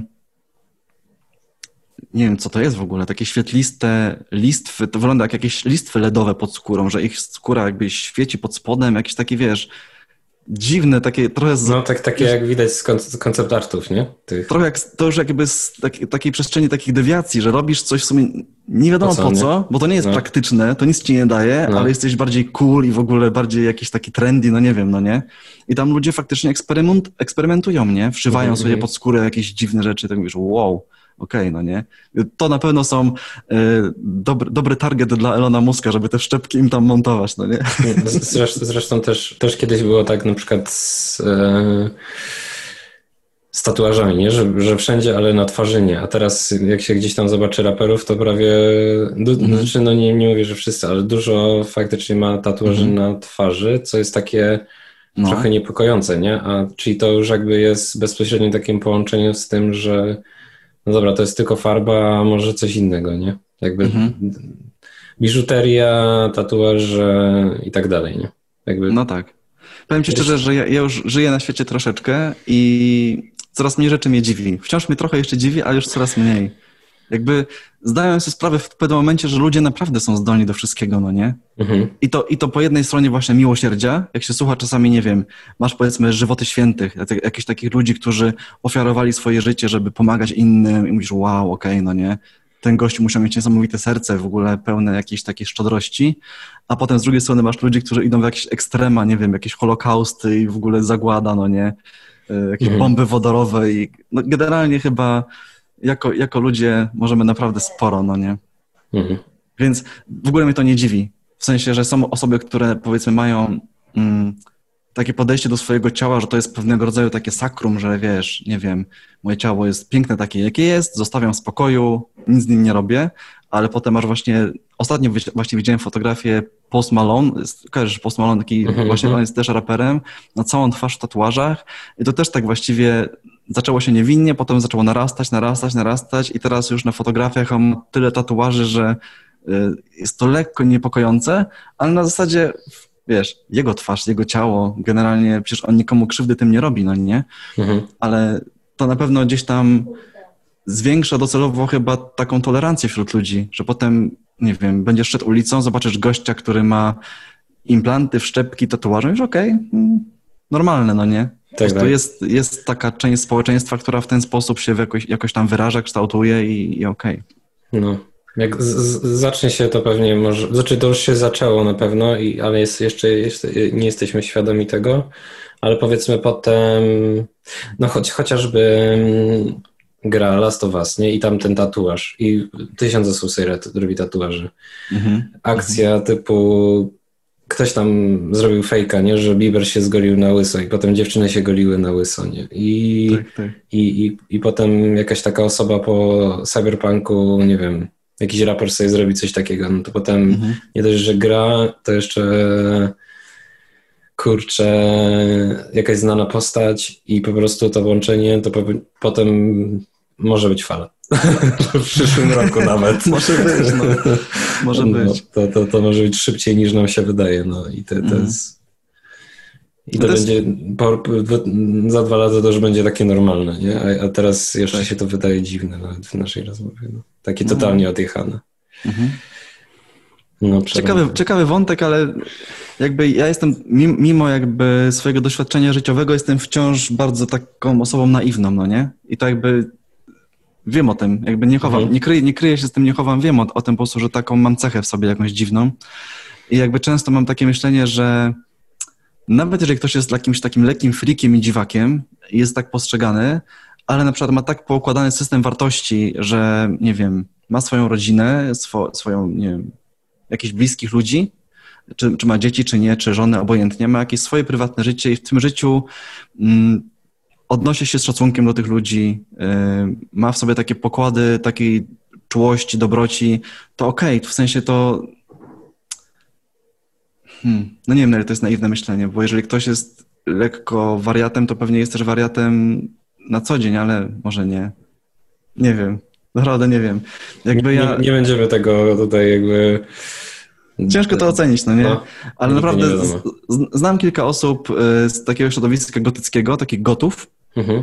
Pracowałem kiedyś w firmie, gdzie miałem kumpla, który był programistą i on właśnie jakieś łańcuchy nosił, wiesz, jakieś mhm. takie na szyi, jakieś takie obroże z kolcami i się wydawało, że what the fuck, no nie, ten koleś po prostu jest niebezpieczny na pewno, no nie?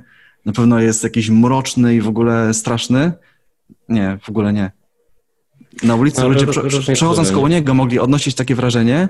Na co dzień w pracy, jak go poznałem trochę lepiej, super fajnym, ciepłym facetem, bardzo sympatycznym, a to tylko było jako, jakby jego taki, taki image zewnętrzny. On, on gdzieś tam taki rodzinny, arty, artystyczny się wywodził, od dziecka obserwował swoich rodziców, jak oni tam gdzieś właśnie w sztuce, w malarstwie gdzieś tam tonęli i w jakiś taki sposób na siebie znalazł, nie wiem, no mhm. może to nie jest aż tak niebezpieczne, jak się ludziom wydaje, nie?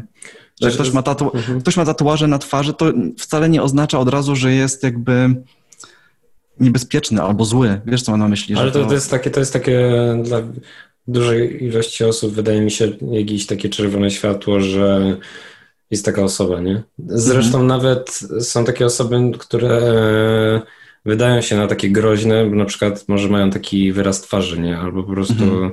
tak reagują na nowe, nowe osoby, nie? A potem mhm. na przykład jak się poznaje, no to są totalnie odwrotnością tego, co, co, jak się je poznaje, nie? Zresztą, mhm. albo na przykład osoba, która jest miła i, i, i, i tak dalej, nie? I wszystko jest ok, ale potem na przykład jak się ją rok zna, to, to okazuje się, że jest inna niż się wydaje, nie? I to, to, jest, to tak. jest taka mieszanina, że ciężko jest to ocenić tak mhm. e, mhm.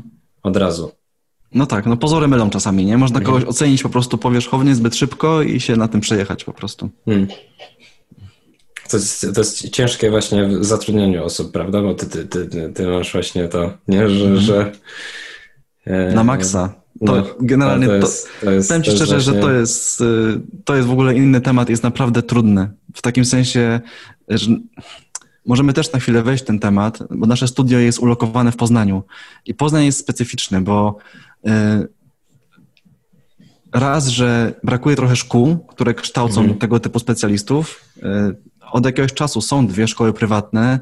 W jednej gdzieś tam troszkę się udzielam gościnnie jako wykładowca, ale są faktycznie dwie takie prywatne szkoły, które próbują edukować młodych ludzi pod kątem nie tyle artystycznym, ile pod kątem właśnie przyszłej pracy, że wiesz, to nie jest artysta taki właśnie odklejony, oderwany od rzeczywistości, e, tak jak było na ASP, no nie?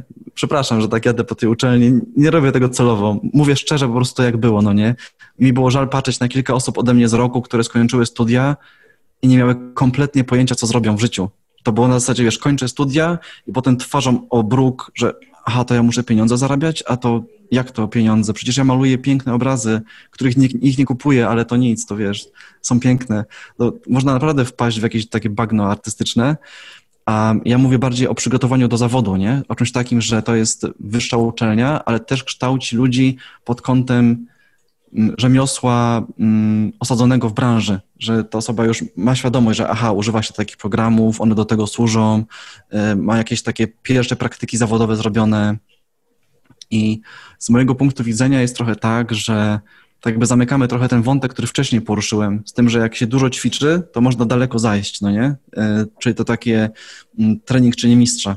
To trochę tak jest, że jeżeli nawet przyjmiesz do pracy osobę, która mm, jest trochę średnich lotów i sobie myślisz, kurczę, no to jeszcze nie jest ten poziom, ale ta osoba ma taką chęć nauki, chęć rozwoju, ma taką pasję do tego, to naprawdę można spodziewać się, że inwestując w taką osobę rok, dwa, mm, to będzie zupełnie inna osoba już. W sensie jakby poziomu artystycznego i tego, co jest w stanie zrobić, no nie?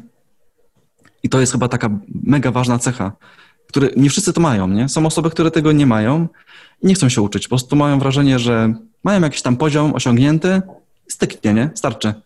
Co z tego, że się pojawiają nowe programy? Co z tego, że Blender się rozwija coraz lepiej i gdzieś tam zaczyna powolutku y, y, dochodzić do głosu? E, są takie osoby w branży, które po prostu utknęły, nie? Nastąpiła taka stagnacja, że znają jakiś tam set programów, set umiejętności, starczy. Tylko, że potem może się okazać, że za 10, za 10 lat ta branża się dynamicznie zmienia cały czas. Przez to, że to jest trochę w tej gałęzi innowacyjnej.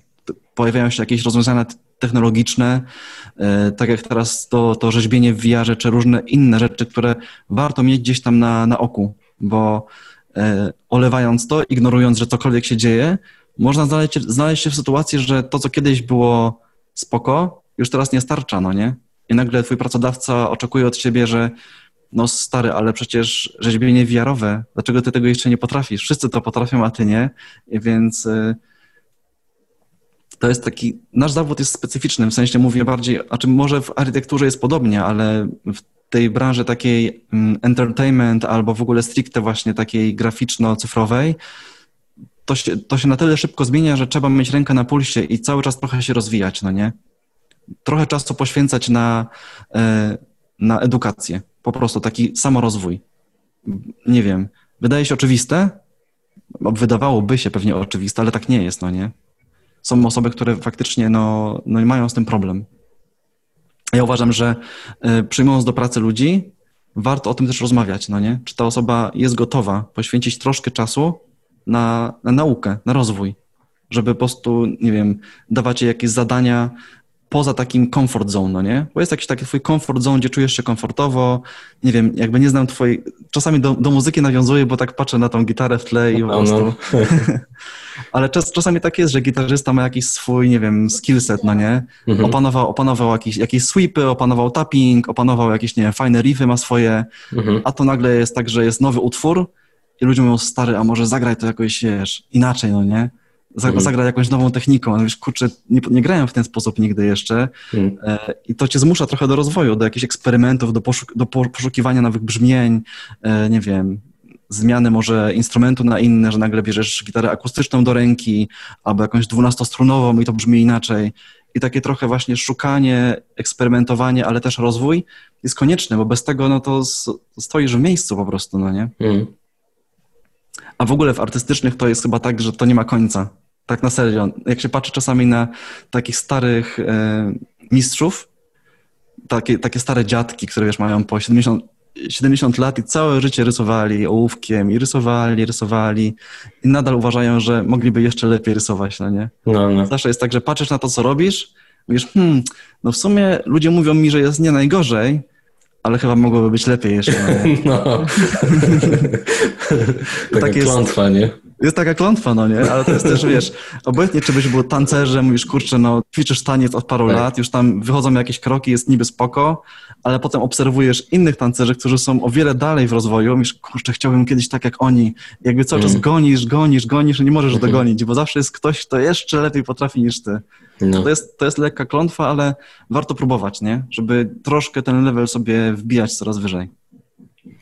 No, nie, nie, moż, nie można się tak za bardzo negatywnie na to patrzeć, nie? nie tylko, no, tylko, tylko właśnie e, czerpać przyjemność z tego, w którym się jest miejscu, nie? Też. Mhm, mhm. Bardzo to, jest pewna, to jest pewna droga, którą się wędruje, no nie? Mhm. Jak się ma wokół siebie właśnie osoby z trochę większym doświadczeniem, e, które tą drogę już przeszły odrobinkę dalej, to to jest, to też bardzo pomaga, no nie? No tak to jest motywujące, nie? Tak, bo jeżeli, jeżeli to porównasz do spinaczki, nie wiem, na jakąś górę, która tobie się wydaje monumentalna. Jesteś, nie wiem, gdzieś nie wiem, w Bieszczadach, powiedzmy. Jesteś w Bieszczadach, jest jakiś szczyt. Mówisz, ja, ja chyba tam nie wejdę, nie? Po prostu nie dam rady. Deszcz jest, błoto, buty się ślizgają, już nie, po prostu nie da rady. Obok ciebie jest starszy kolega, który mówi, ej, ja tam byłem. Na tym szczycie, da się tam wejść. Uwierz mi. Potykasz się, ja ci pomogę, yy, pomogę ci się podnieść, powstać i damy radę, no nie? I on cię trochę tak pociągnie i ty wiesz, że aha, skoro on tam wszedł, no to chyba się faktycznie da. Mhm. A potem okazuje się, że zdobędziesz jakiś szczyt i to był Bieszczadeń, gdzie są takie niskie pagórki, potem dowiadujesz się, że są Tatry, mówisz, wow, okej, okay, no to Tatry, kolejne wyzwanie, a mhm. potem jakieś kolejne szczyty i to też pewnie, no zawsze jest apetyt na więcej, no nie? No Ale jak jest. jest ktoś, kto potrafi troszkę pomóc i zachęcić, to na pewno y, warto takich osób szukać, no nie? Tak by też jakby y, inny wątek, mało mi znany, ale wiem, że są osoby, które na przykład potrafią być mentorami takimi artystycznymi, no nie? Że biorą pod swoje skrzydła trochę to młodsze pokolenie i albo właśnie zajmują się trochę edukacją, albo trochę właśnie takim motywowaniem ich do działania, żeby wskazać im drogę, no nie? Niekoniecznie ich za rękę prowadzić, ale być takim drogowskazem, że słuchajcie, e, próbujcie w ten sposób, albo próbujcie tamtędy pójść, na pewno warto. I są, są osoby na rynku, które nawet za albo za darmo, albo za niewielkie pieniądze oferują takie usługi, nie? że stają się czymś mentorem. Możesz takiej osobie wysyłać swoje prace, ona te osoby te, te prace rzetelnie obejrzy, oceni, da ci jakiś fajny feedback. I że to jest dobra osoba zaufana, to to też jest, y, warto o coś takiego zabiegać, no nie? Tak by też wracam do tego, o czym wcześniej mówiłeś, że masz jakiś fajny pomysł na przykład, y, ale pokazujesz niewłaściwej osobie, i ona mówi, wiesz co Tomek, nie, weź tego nie rób, to jest do kito, no nie. Ten pomysł jest słaby w ogóle.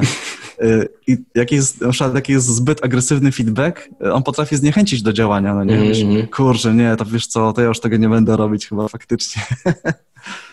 a, a feedback trzeba umieć dawać i trzeba umieć przyjmować feedback, nie? Mm. Obie, obie strony są ważne.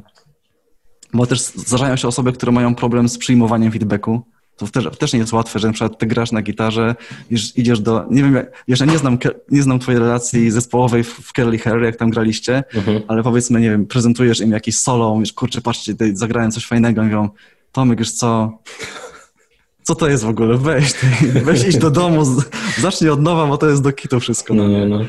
To potrafi zniechęcić, bo ty się starasz, dajesz tak. tą cząstkę siebie, wiesz, siedziałeś do późna, tam cyzelowałeś te nutki, a to nagle mówi, ej, Tomek, chyba żartujesz, to jest do kitu, no nie? Hmm. Więc, y, ale też, wiesz, czasami jeżeli faktycznie jest do kitu, no to jest.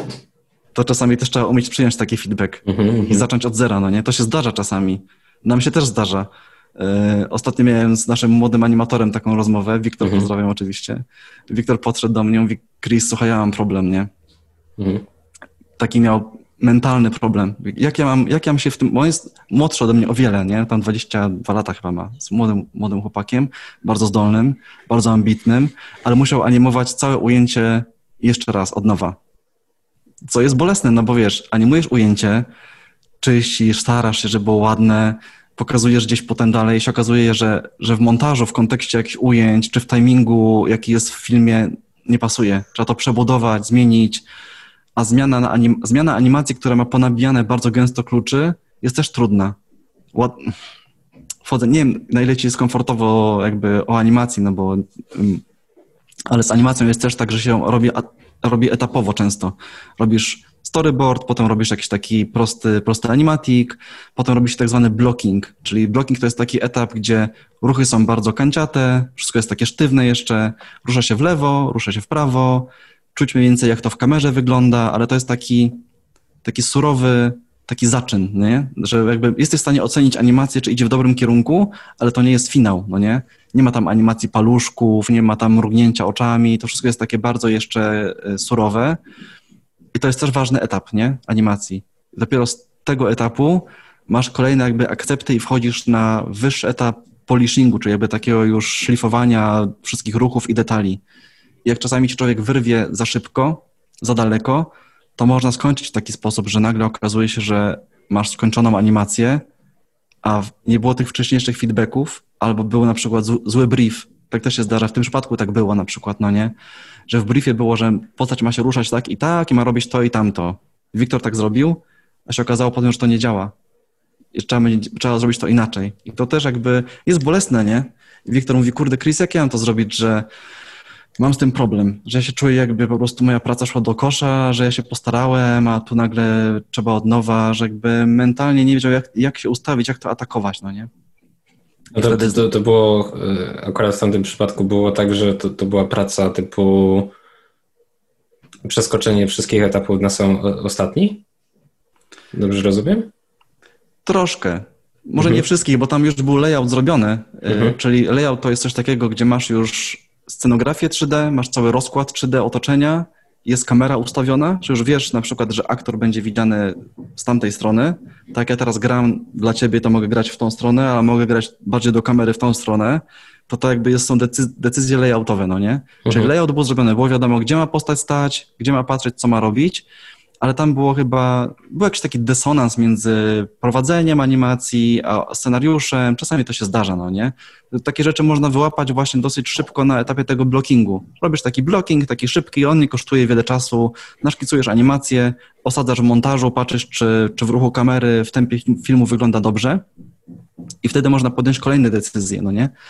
A ja byłem wtedy pochłonięty pracą przy, robimy teraz taki dosyć duży temat, który mnie mega angażuje, nie miałem czasu, żeby do Wiktora podejść, spojrzeć i jakoś zainterweniować, a on po prostu poleciał z robotą dalej, nie? Siedział, zrobił ujęcie prawie do końca na czysto, a się okazało, że coś tam nie działa i musiał się cofnąć po prostu trochę do tyłu o parę kroków. I to dla młodej osoby, która jeszcze mm, ma taki związek emocjonalny z pracą, to mm. może być bolesne, nie? że jakby to jest twoje dziecko, twoje ujęcie, twoja praca, że dajesz tam tą cząstkę swojego serca, e, a niestety w takiej pracy komercyjnej jest tak, że trzeba mieć taki trochę dualizm mentalny, nie? To jest mhm. coś, co się w głowie dzieje, że z jednej strony na przykład masz mm, siebie jako, powiedzmy teraz, animatora, animujesz ujęcie i starasz się jak najlepiej to ujęcie zanimować, ok, ale z drugiej strony musisz być ob obserwatorem, jakbyś oglądał tą animację i ona nie miałaby z tobą żadnego związku w ogóle.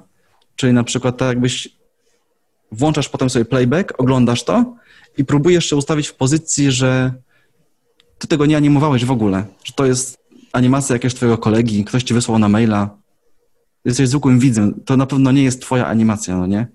I to nie jest łatwe, żeby stać się jakby i twórcą danego dzieła, ale też takim odbiorcą y, z dystansu.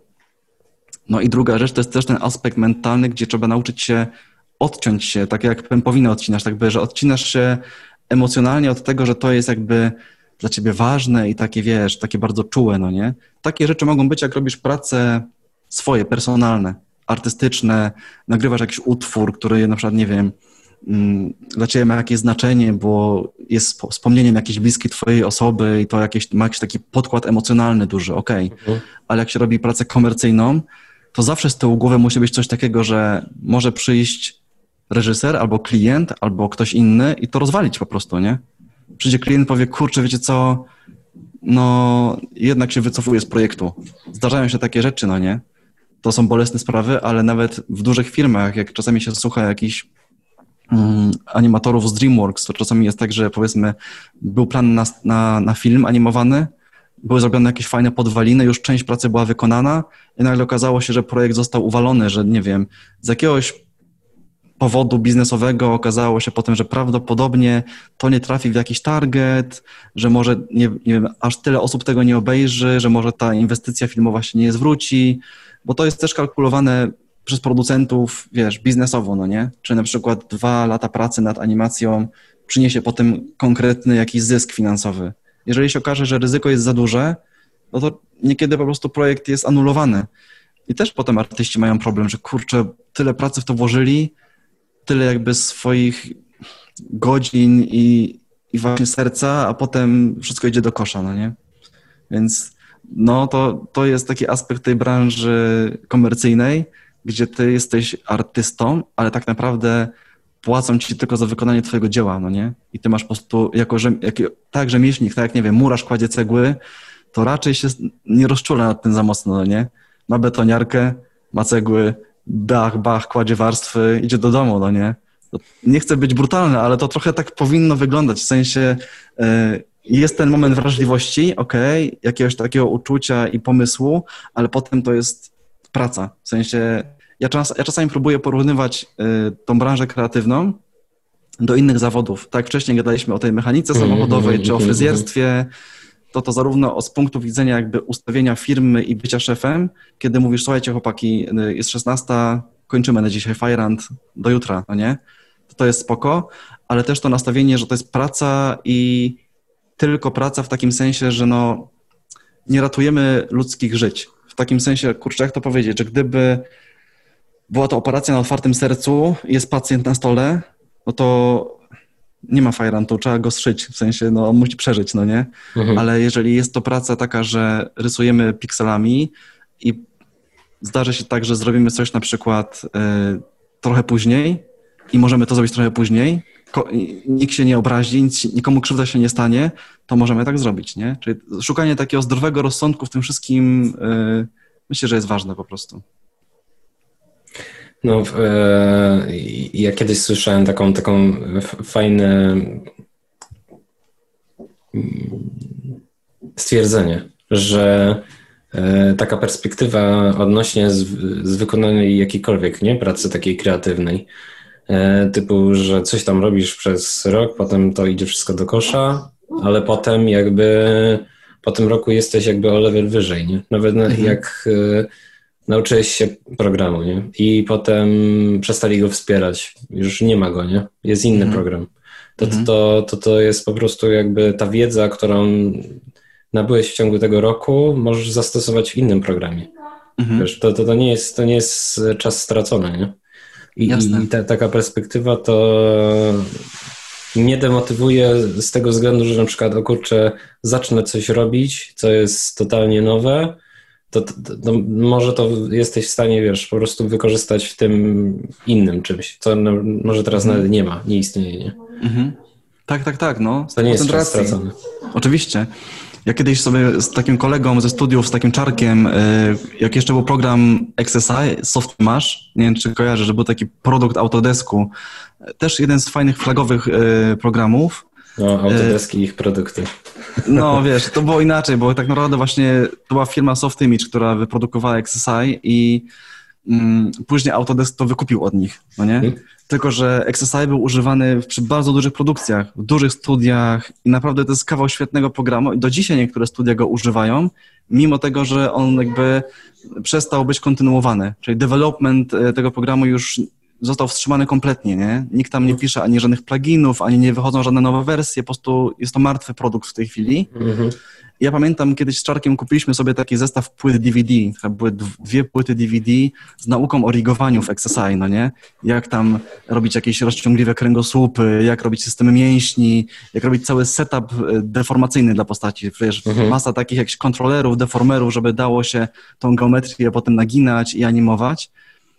I nawet weszliśmy na całkiem fajny poziom wiedzy, jak chodzi o rigowanie w XSI, no ale potem, wiesz, program zdechł, yy, przeskoczyliśmy potem do, do, do Maxa, do Mai i gdzieś tam dalej, ale ta wiedza się przekłada. Jakby yy, to nie jest stracony czas. ta inwestycja, którą wtedy poczyniliśmy, żeby tą, tą, tą wiedzę posiąść i nauka tych technik się przełożyła potem na, na inne rzeczy, no nie? Mhm. Więc y, często tak jest, że te takie rzeczy mentalne albo właśnie artystyczne, one są oderwane od konkretnego programu, nie? Można to robić w jednym, w drugim, w trzecim i właściwie one są bardzo podobne do siebie później.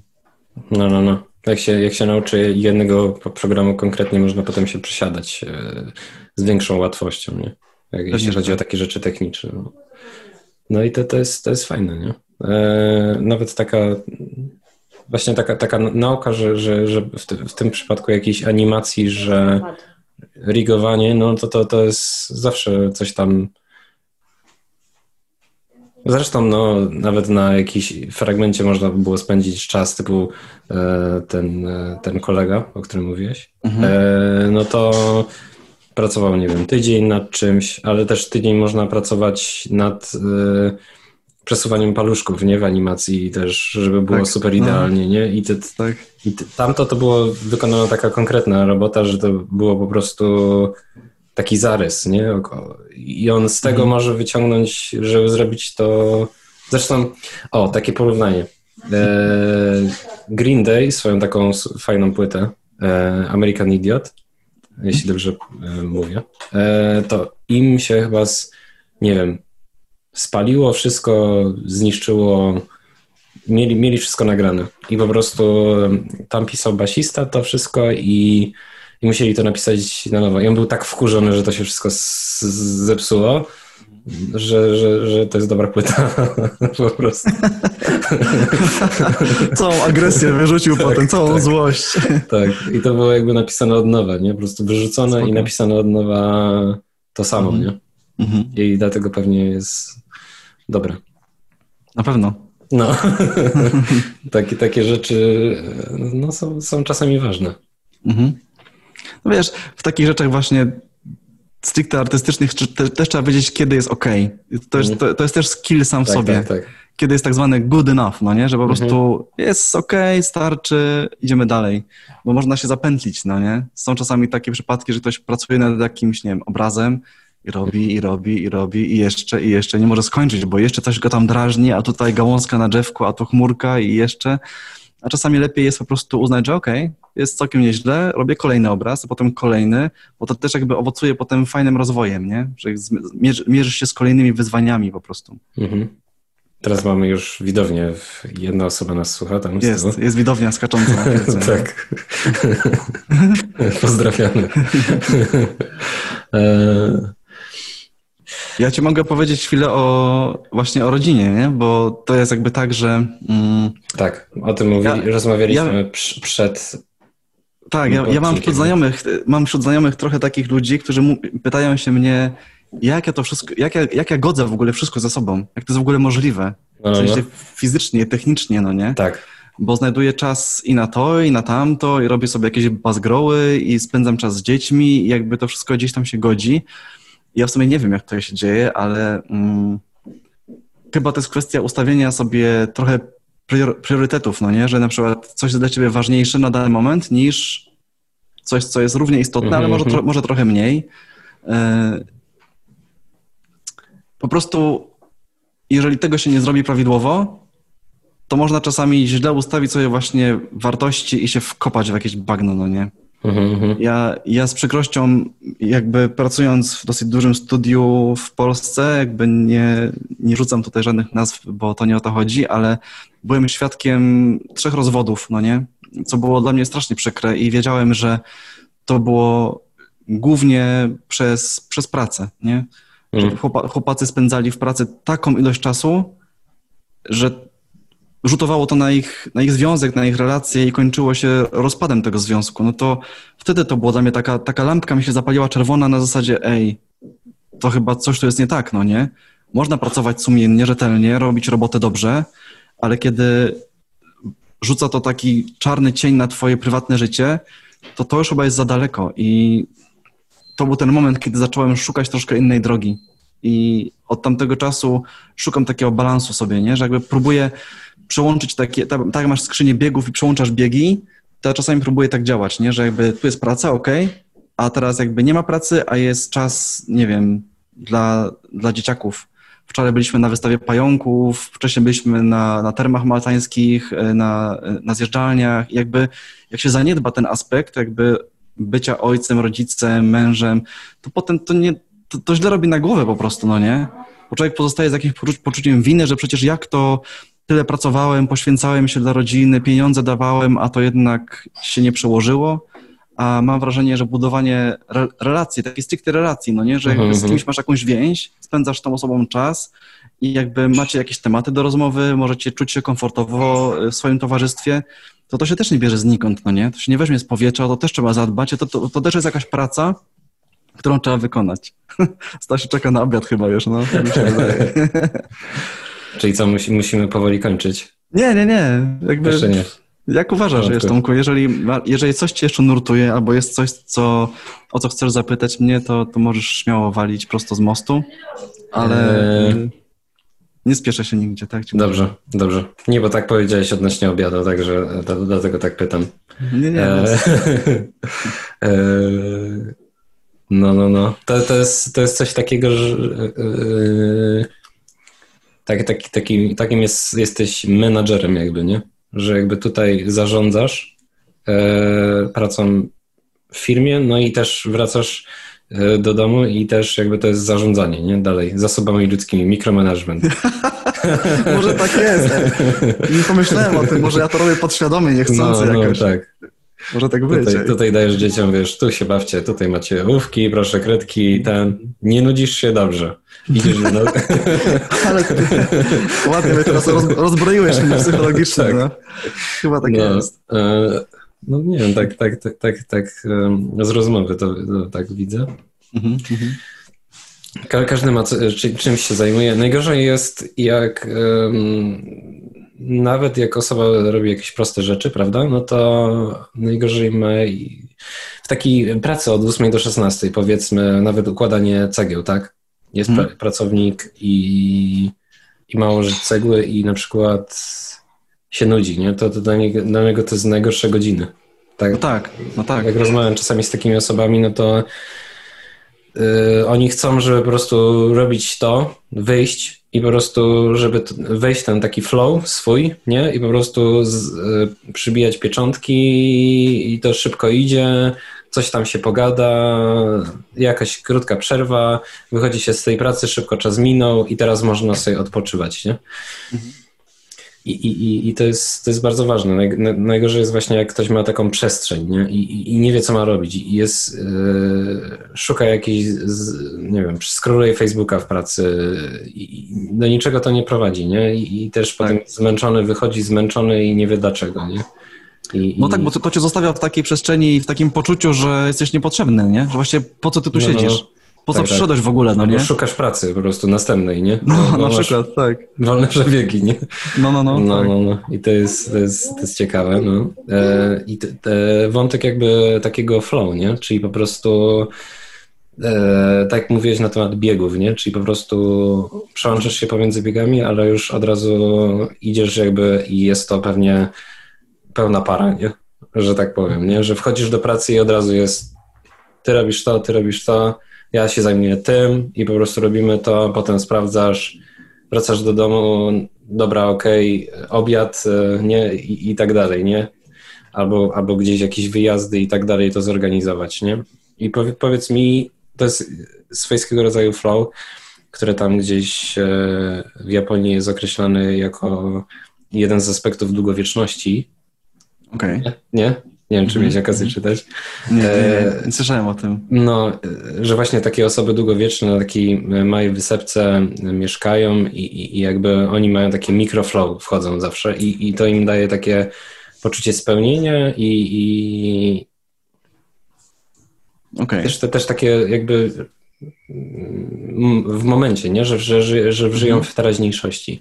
I, I powiedz mi, no to jest taki float i z rysowaniem, czy tam z, z pracą cokolwiek robisz, bo tych biegów masz e, bardzo dużo, tak jak w e, ciężarówce, nie? Że, kilka, że są takie jest. Tak. E, to jak, jak, co ci pozwala na to, że, że, że po prostu, że wchodzisz w ten bieg tak płynnie? Czyli tam o wow, o kurczę. To jest jedno Teraz pytanie. mi to, jest, to jest pytanie pytanie. dużego kalibru, nie? Takie lekko miażdżące, bo szczerze powiedziawszy, jeżeli mam być szczery, to ja mam z tym trochę problem, no nie? Aha, aha. W takim sensie, że na przykład jak ja jestem zazwyczaj w pracy, to jakby mam swoją pracę, którą wykonuję, ok? Mam swoje taski, które sobie zaplanowałem na dany dzień. Wiem, że muszę na przykład zrobić jakieś wyceny, muszę skontaktować się z jakimś klientem, mam jakieś spotkanie, coś muszę gdzieś zrobić, ok? To są moje rzeczy, ale też jestem dla ludzi. Oni, oni potrzebują mnie, muszę podjąć jakieś decyzje. Ktoś mnie woła, żebym coś obejrzał, ktoś, nie wiem, o coś mnie pyta, bo w jakimś programie coś nagle nie działa i takie jakby takiego odrywania mnie od tego, czym ja się zajmuję, dla innych musiałem się nauczyć. To, to na początku mnie to męczyło.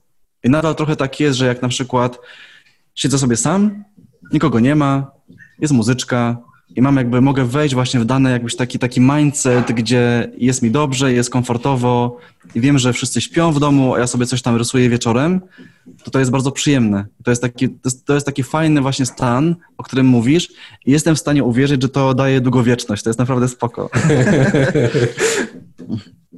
Ale takie bycie jakby w pracy na co dzień, gdzie jestem trochę, troszkę rozszarpywany, bo muszę być tu, muszę być tam, tu dzwoni telefon, No. coś się dzieje, muszę reagować, to to bywa męczące, nie? Są takie chwile, kiedy potrafię wyjść z pracy i czuję, że jestem lekko przeorany, że tak w tej głowie się tam dużo, Mhm, dużo mhm. działo danego dnia.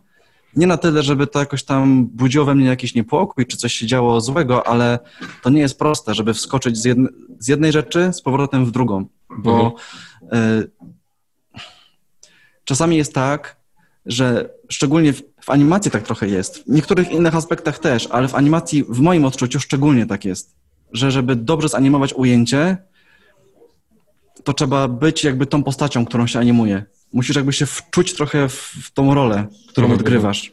Takim aktorem być. Odrobinę. I nawet nie tylko w czasie zbierania referencji i odgrywania sobie tego przed kamerką internetową, bo też jest taki moment, można sobie nagrać Aha, samego, aha. samego No, siebie, no. gdzie robisz jakieś gesty i potem przenosisz je na ekran, okej, ale czasami jest tak, że w trakcie animacji też jakby to, co nagrałeś wcześniej jest tylko punktem wyjścia, punktem odniesienia, tak z tym mock-upem było, nie? Że jest ten mock-up, okej, są jakieś, jest jakiś punkt odniesienia, ale trzeba to jakoś stuningować, żeby było lepiej. I to wymaga takiego właśnie lekkiego wczucia się w to, co się robi. To nie jest, to nie jest właśnie takie do końca kładzenie cegieł, że podchodzę, ok, tutaj cyk, cyk, dwie cegły, potem trzy cegły i mogę robić to na raty. Z animacją ja, ja mam trochę tak, że ja muszę w tą animację lekko wsiąknąć. I jak ja animuję na przykład, to lubię mieć odrobinę spokoju. Że wiem, że mam na przykład godzinkę teraz czasu i nikt nie będzie mi zawracał głowy, mogę się skupić i się lekko wczuć, no nie? Bo takie, takie twarde przełączanie biegów, yy, nie wiem, czy do końca jest możliwe po części pewnie można tego się nauczyć, że przeskakujesz z jednej przestrzeni umysłu w drugą, ale zazwyczaj jest to taki moment, takie, to, się, to jest taki blend, nie? To się Mhm. blenduje jedno z drugim. Mhm. To wymaga czasu. Czyli, Tak czyli mówisz, że, że przełączanie się płynnie z jednego na drugi bieg to jest talent. Można tego trochę się nauczyć, ale trzeba uważać, żeby skrzynia biegów się nie zatarła, żeby nie, zgrzyta, nie, nie zgrzytało za mocno. No. Bo y, te takie przestrzenie, te, takie bardziej wrażliwe, artystyczne, to z tego, co jak słucham różnych artystów, jak się Mhm. wypowiadają na ten temat, to mówią, że takie 15 minut do 20 to jest ten moment, kiedy jeszcze jesteś lekko rozkojarzony, niby Mhm. już pracujesz nad czymś, ale jeszcze myślisz o tym, co było i to jest ten czas, kiedy potrzebujesz troszkę zamknąć klapki, tak jak koń ma te klapy na oczach i lekko tą rzeczywistość wokół siebie skoncentrujesz, fokusujesz się bardzo Mhm. wąsko na, na, na danym zadaniu, no nie? I są, są zadania, które wymagają właśnie takiej głębokiej koncentracji. I to nie jest tak, że to się przełącza pstryk i już, no nie? To po prostu musi wejść miękko i trzeba dać sobie chwilę czasu. Często jest tak, na przykład znam osoby, które mówią, że mm, czegoś nie chcą robić, nie mogą czegoś robić. E, I to jest ta technika takiego pierwszego kroku. Ona jest dosyć znana, ale to polega na tym, że nie wiem, nie chce ci się biegać w ogóle. Ale jak założysz buty na nogi i wyjdziesz z domu, powiedzmy, zrobisz dwa pierwsze kroki, to już uznasz, że ej, w sumie, no to zrobię jeszcze może ze dwa kolejne, a może jeszcze dwa i zaczyna to tak się toczyć, no nie? No. I często jest tak, że pisarze tak mają często, to mnie też zaskoczyło. Słuchałem wywiadu z jednym z pisarzy, który mówił, że on pisze codziennie po ileś tam godzin. Wstaje rano, je śniadanie, siada do kompa i zaczyna pisać. I to często jest tak, że pierwsze pół strony to jest pisanie o niczym. Pisanie takich słów typu o, ładne jabłko na stole czerwone, deszcz pada za oknem, ok, i zaczynają słowa się jakby wylewać, które nie mają w ogóle sensu, ale zaczynasz się zmuszać do tego pisania i z czasem mówisz ok, i mózg się jakby zaczyna skupiać na tej czynności i sam mózg zaczyna ci dyktować pewne jakieś formuły, jakieś, jakieś pomysły, jakieś zdania i to tak działa, no nie? z rysunkiem bierzesz, nie, nie masz ochoty rysować, nie masz pomysłu nawet na rysowanie. Niby chciałbyś porysować, a mówisz, kurczę, dzisiaj nie mam pomysłu, nic nie narysuję. Ale jak weźmiesz kartkę, ołówek i zaczniesz pierwsze gry z gołki, to po czasie okaże się, że hmm, w sumie coś zaczyna z tego wychodzić, a może coś się zacznie dziać, tylko trzeba troszkę jakby wskoczyć w temat, no nie? I to, no, taka technika. Nie, nie wiem, w jakiej książce e, czytałem coś takiego e, na temat, no byli jacyś sprzedawcy i, i czy tam nawet, nie wiem, czy to był Willis z Wall Street i on e, opowiadał w, w tym na temat tego, żeby wprowadzać się w jakiś stan na zasadzie kotwiczenia tego stanu jakby takiego, który docel, docelowego, tak ujmując ogólnie. E, I on jakby zaczął, nie wiem na ile to jest, bo nie testowałem tego w ogóle, e, działające, no ale jedna osoba polecała, no to można spróbować. E, na zasadzie z węchem, nie? I, I on jakby używał jakichś tam takich zapachów, które na przykład... Okej, okay. jestem, ciekaw, do, jestem ciekaw, dokąd zmierzasz, robi się ciekawie, no. no opowiadaj. Że, że, że po prostu, nie wiem, super rysujesz i teraz masz dobry flow i po prostu on, on w tym momencie sobie wąchał jakiś tam taki e, nietypowy zapach mhm. i jakby to dla mózgu jakby było połączenie, że, że zapach i no taki okay. jak Pawłow, nie? Okej, okay, że skojarzenie się buduje w mózgu, że tak, tak, tak. To się I potem na przykład jak chce wejść w dany flow, no to po prostu potem już jakby wąchał i, i wchodziło mu. Wow. Nie? Okej, okay. brzmi naprawdę ciekawie, no. no. Brzmi, nie, brzmi nie, interesująco. Wiem, to, nie wiem, czy to są jakieś takie, czy to są takie zapachy takie normalne, czy, czy to jest tam nietypowego, ale, okay. ale nie, nie, nie, nie, nie, nie, nie sprawdzałem tego w ogóle. No ale ogólnie... Cool, cool jak, jak na przykład widziałem jakiegoś tam e, muzyka, e, chyba dokładnie perkusistę z Def Leppard, to mhm. oni, on miał coś takiego, że sobie jakieś kadzidełko robił, że, żeby czuć się jak u siebie w domu, nie? Że po prostu mhm. e, jeżdżenie, trasa koncertowa, różne miejsca, różne godziny, jakieś jetlagi i tak dalej i po prostu jakieś takie kadzidełko dlatego, że żeby czuł się normalnie, nie? Że takie złudzenie, mm. że, że jest dalej w tym samym miejscu, nie? Spoko, no. Ciekawy pomysł, no nie? Mm-hmm. Też w ogóle słyszałem o ludziach, którzy mają taką jakby synergię zmysłów, jakby mi jest to kompletnie obce, ale e, ostatnio mm, słuchałem wywiadu, jest taki gościu Devin, Devin Townsend, nie wiem czy go kojarzysz, to jest taki kanadyjski wykonawca muzyki, ale on gra muzykę, to jest taki progressive metal, dosyć taka mocna muzyka z takiego sektora cięższego, ale jest dość, dość wybitną jednostką, no nie? Bo on sam komponuje utwory, mhm. świetnie śpiewa, jest bardzo dobrym wokalistą, dobrze gra na gitarze yy, i też jest dobrym takim jakby yy, showmanem. Jak mhm. robi, robi występy, to lubi takie, takie teatralne jakieś rzeczy. Yy, I on właśnie mówił, że on często widzi utwory jako jakieś kształty albo jakieś kolory, mhm. że jakieś brzmienia, na przykład, nie wiem, jakaś tonacja cedur kojarzy z jakąś tam zielenią, a mhm. jakaś tam, nie wiem, molowa kojarzy mu się z, jakąś, z jakimś żółtym kolorem, czy czymś, to on, i on faktycznie mówił, że on to jakby, jak komponuje, to on widzi te kształty, czyli są osoby, które są jakby takie nadwrażliwe i mi się te zmysły słuchu, wzroku, jakoś to się łączy, nie wiem, mhm to są jakieś takie mentalne gry, w które ja jakby nie potrafię, wiesz, tam, to są przestrzenie dla mnie nieznane, tak samo jak takie stymulowanie umysłu typu, hmm, może jak sobie kadzidełko zapalę, to będzie lepiej. Pewnie tak. No nie? Może być lepiej, no nie? Zależy jak ty kadzidełko wiedzie. No. No. Ale tak, no. Mi się wydaje, że wszystko, co jest w stanie tobie pomóc w jakiś sposób, żeby poczuć się lepiej, poczuć się w domu, jak to jest trasa koncertowa, może być skazane. No może, może. No, to są, to są, to są ciekawe tematy. Yy, y, mówiłeś na temat tego y, muzyka i to czasami jest tak, że jak człowiek się rodzi, to jest jakaś tam zmiana w mózgu i po prostu jak ktoś słyszy jakiś, no...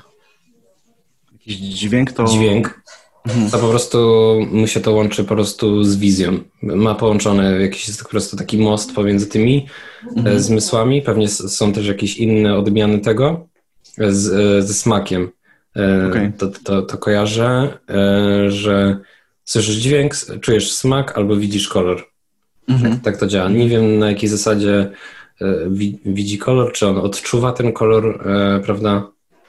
Także takie połączenia są. No i, i wydaje mi się, że tak, tacy, tacy muzycy mają, kurczę, albo artyści w ogóle mają, mają trochę, trochę łatwiej, że po prostu, wiesz, jest jakiś dźwięk i oni są w stanie sobie to połączyć z kolorem i tak dalej. No, ciekawy temat, no nie? Mhm. Ja, ja czasami sam nie wiem skąd y, przychodzą jakieś pomysły, ale słyszałem y, od jednego z pisarzy kiedyś, y, chyba, chyba Filipiuk o tym mówił, nie jestem pewien w tej chwili, mhm. że, że pomysły przychodzą jakby z dwóch kierunków, albo, albo z góry, czyli jakby mhm. masz, nie wiem, inspirację, nagle masz pomysł, nie wiadomo skąd, natchnienie, wiesz, z niebios po prostu wow, przy, mhm. przyleciało mhm. do ciebie, albo z dołu, czyli jakby od dupy strony przez, y, przez wysiedzenie, nie? Nie masz pomysłu, ale tak długo siedzisz na tyłku, aż po prostu się pojawi ten pomysł i mhm niestety o wiele częściej jest chyba ta druga droga, nie? że po prostu siadasz na tyłku i poprzez pracę, i poprzez jakby mm, bycie w danej czynności coś zaczyna wychodzić, no nie? Mm-hmm. Czy powiedzmy, nie no. wiem, bierzesz gitarę, zaczynasz grać, pojawiają się jakieś, jakieś riffy, pojawiają się jakieś dźwięki, które zaczynają ci się podobać i to poprzez, poprzez granie y, coś zaczyna się tworzyć, no nie? Bo, znaczy może są takie sytuacje, że ktoś na przykład wstaje rano, Budzi się, już ma, już ma jakąś melodię w głowie, konkretną, już okej, okay, chyba to zagram, brzmi to dobrze w mojej głowie. To mhm. nie się zdarza, no nie, ale sen, może... sen jakiś, nie, też no, no. wizualny, nie. A jednak częściej to jest po prostu tak. praca, no nie. Wchodzisz do studia, grasz, no, no, aż, no. coś, aż coś powstanie. Pablo, Pablo Picasso chyba mówił coś takiego, że... Mam czapkę. E, tak. Mów dalej. No. tak, tak. E, że na przykład um, kurczę, no trochę się rozkojarzyłem, widzisz. E, Pablo Picasso mówił na temat tego, że on, że on e, jak inspiracja do niego dotrze, to on e, bardzo chce być w akurat i pracować, kiedy ona dotrze, nie? więc dlatego on pracuje po prostu. Aha, okej. Okay, okay. no tak to nie zapomnę. To fajne, bardzo ładne, no. no. Bardzo ładne jest. No, no, no, bo, no bo co, jak, jak się jest w tramwaju, to, to albo gdzieś mhm. tam, nie, no to nie, nie przeleje się tego od razu, nie? A jak jest okay. inspiracja, no to już, już łatwo to, łatwiej. Zdecydowanie. Spoko, okej. Okay. W pełnej gotowości cały czas tak, spędzle tak. i czeka na pomysł. Tak. E,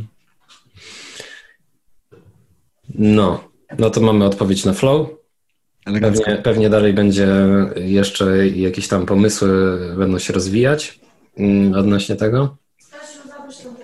Eee, też, też rozmawialiśmy na temat tego, e, jak, jak wygląda Twoja właśnie po, połączenie tego i, i że masz tą pracę i dom, nie? Mhm. I, i, I też przed chwilą wspominałeś, że, że to jest dużo osób Cię o to pyta, nie? Teraz, teraz mamy na przykład właśnie przykład tego, jak to wygląda.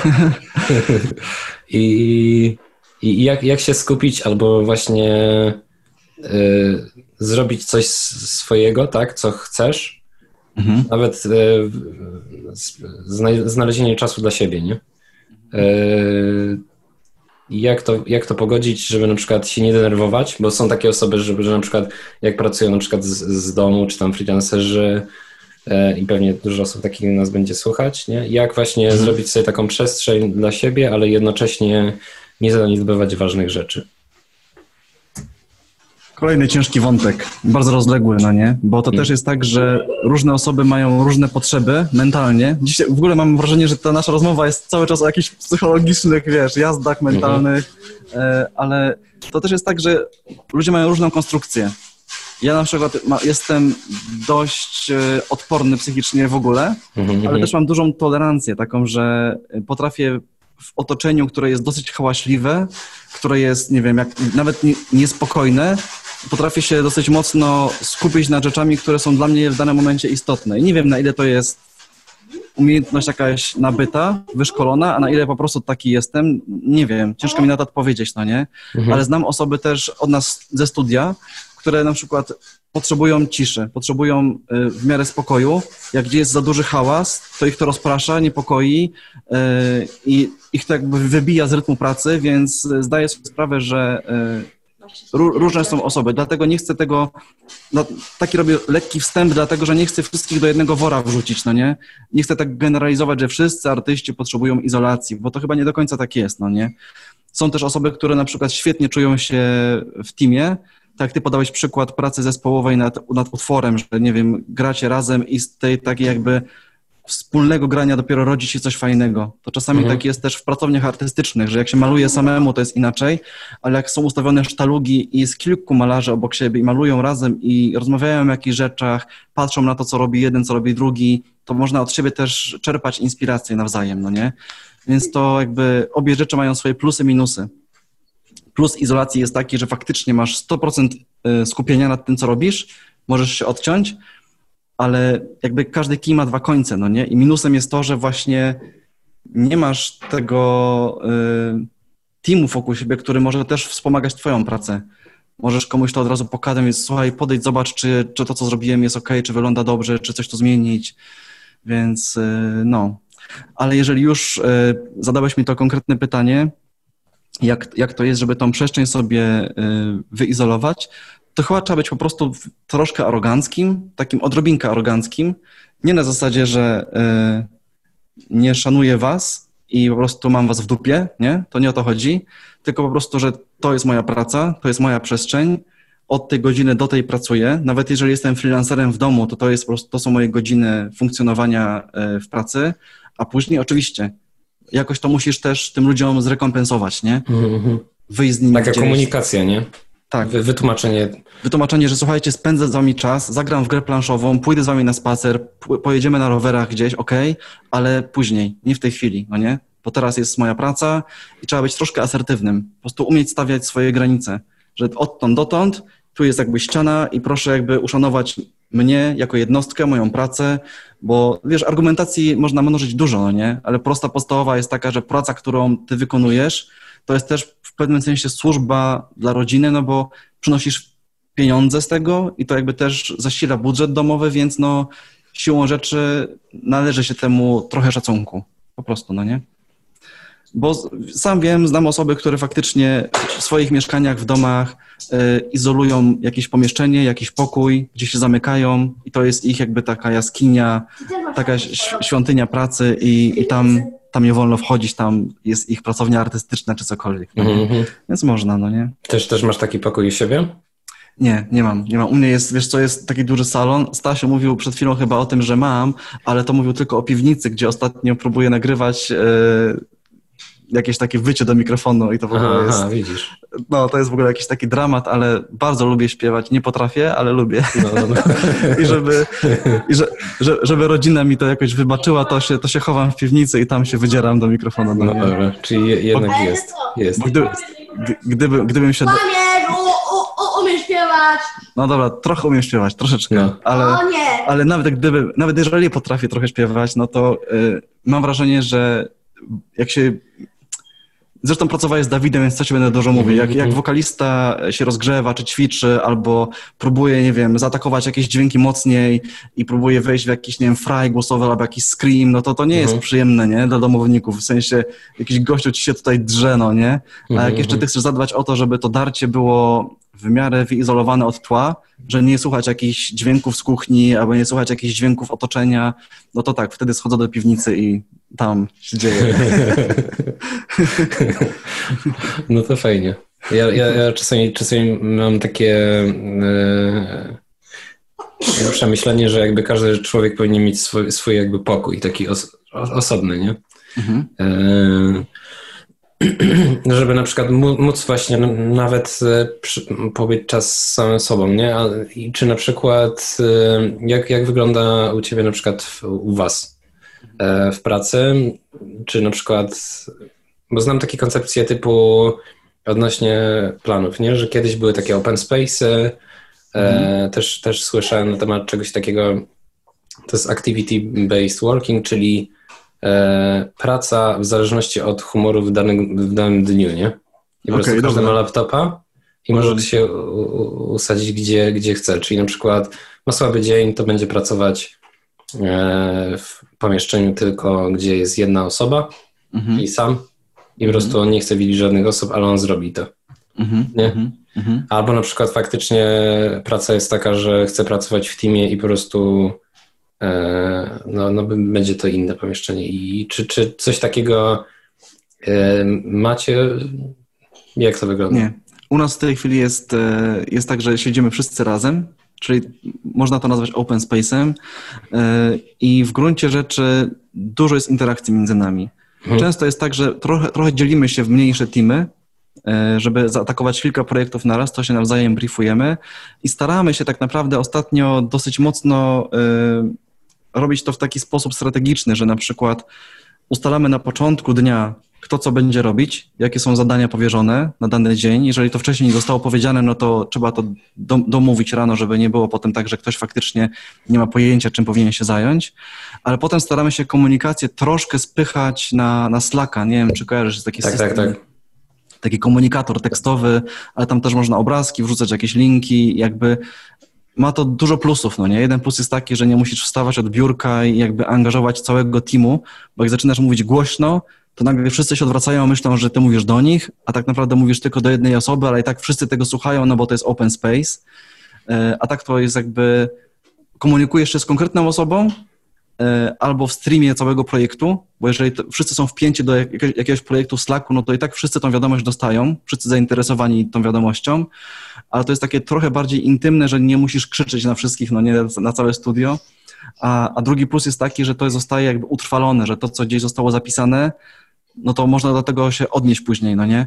Bo może zdarzyć się, się taka sytuacja, że ktoś jest, nie wiem, ma słabszy dzień, tak jak mówisz, ma jakąś sytuację rodzinną trudną, nie wiem, coś się stało, y, ma kogoś w szpitalu, albo sam źle się czuje i ty tej osobie coś mówisz, słuchaj, zrób to proszę, bo nie wiem, tu jest taka scena 3D, trzeba tam coś zanimować, zmienić. Ona kiwa głową, że mhm, mhm, tak, słucham, niby rozumie, ale za pięć minut już na przykład nie pamięta, bo nie potrafiła się akurat skupić na twoich słowach, czy coś takiego, no nie? A system jakby pisany ma to do siebie, że ta osoba może nawet po Można wrócić przerwie, do tego, nie? Tak, cofnie się, przypomni sobie, czy przypadkiem nie zrozumiała czegoś opacznie, tam ma po prostu, wiesz, czarno na białym napisane wszystko jak jest. Więc to jest taki jakby, taka trochę taki model hybrydowy między siedzeniem razem, a jednocześnie próbujemy stworzyć każdej osobie taką przestrzeń trochę zamkniętą, nie? Że jak ktoś chce siedzieć cały dzień w słuchawkach, sam, bez y, udzielenia się w jakichś rozmowach, może, jak najbardziej. To nie, w niczym nie przeszkadza, no nie? Mhm. No to no, ciekawe. A y, mówiłeś na temat Slacka. Czy na przykład mhm. są jeszcze jakieś inne programy, z których korzystacie? Bo powiedzmy, jest jakiś projekt, który jest podzielony na jakiś ma swój, swoją oś, oś, czasu, nie? Timeline. Mhm. I po prostu w danym projekcie wiesz, że na przykład coś nastąpi i takie rozpisywanie, typu ja na przykład kojarzę, że no są, jest dużo takich e, Monday, kojarzę, że są takie fajne widoki na osi czasu, gdzie po prostu coś następuje, ktoś się tym mhm. zajmuje i tak jest z, z perspektywy właśnie osoby, która tym zarządza, to, to, to są fajne narzędzia, wydaje mi się, ale nie miałem okazji korzystać z tego. Jak to u Jest tego dużo. Jest tego na rynku całkiem sporo. Są, są darmowe, są płatne. Mhm, też za, zależnie od skali projektu warto elastycznie dobierać, bo to jakby można porównać do takiego polowania na komara przy użyciu armaty na przykład, nie? Że jakby jak masz ubić komara, no to nie wyciągasz armaty przecież, no nie? Tylko bierzesz jakąś, jakąś packę. Więc y, też trochę mm, nam, nam przyświeca takie myślenie, żeby po prostu dobierać sobie narzędzia y, potrzebne do danego zadania. Tak, jeżeli, tak. Jest, jeżeli są duże produkcje rozproszone, y, przy których czasami pomagamy, to tam faktycznie wchodzi shotgun. To jest jakby y, mhm. system Autodesku i on potrafi fajnie porządkować wiele aspektów produkcji, no nie? Od komunikacji, czyli pseudo takiego slacka, poprzez cały system review, czyli to jest jakby system, gdzie ktoś, ktoś tobie wysyła pracę i się pyta, Tomku, y, czy tak jest ok? I ty możesz nawet zdalnie tej osoby nie widząc nanosić wizualne jakieś adnotacje, nie? Tu Mhm, strzałeczka, tu kółeczko, mm słuchaj, w tym miejscu popraw, a tu na dole jest przesuń w lewo, czy tak jakby takie pełne review, ale też nie na gębę, tylko takie, które zostaje utrwalone w obrazie, do którego można potem wrócić cały system kolejkowania zadań, powierzania sobie nawzajem tasków i tak dalej. To jest naprawdę bardzo mocny system y, działający międzynarodowo i nawet duże produkcje globalne, bo na pewno kojarzy są takie studia jak, nie wiem, chociażby Pixomondo, które jakby działa wokół, gonią jakby słońce, no nie? Czyli jakby wokół globu, jak jedni idą Mhm, spać i już tam jakby strefa nocna wchodzi, inni się budzą, wstają do pracy, no to jakby pliki są przesyłane, jakby mogą oni podnieść pracę, podjąć te taski i pracować dalej. Mhm. E, trochę szalone, ale praca właśnie w kilku strefach czasowych równolegle, Ciekawe, mają takie logo. Nie, nie kojarzę, jakie mają logo, ale fajnie jakby mieli takie logo, nie? że takie Słońce. słońce, słońce z księżycem Tak. nawzajem się gonią. No? E, Wiesz co, cz- czasami przy mniejszych produkcjach korzystamy z czegoś, co się nazywa teamwork, jest taki soft. Mhm. I teamwork e, jest taką jakby dużo skromniejszą, prościusieńką wersją czegoś takiego, nie? Że do takich małych teamów Mhm. 15-30 osób spokojnie wystarcza. E, Też pozwala trochę porządkować pracę, też ma ten system właśnie kalendarza, tych wy, wy, wykresów Ganta, gdzie możesz sprawdzić właśnie jak zależności tasków między sobą wypadają. Mm, I też właśnie jest to takie overview na całe studio. To jest chyba też dosyć ważne, no nie? Że możesz sprawdzić na przykład, mm, że jest pięć projektów yy, i możesz sprawdzić, jak dana osoba jest przypisana do, do zadań w tych pięciu projektach naraz. Bo czasami odgląd jednego projektu to jest za mało, no nie?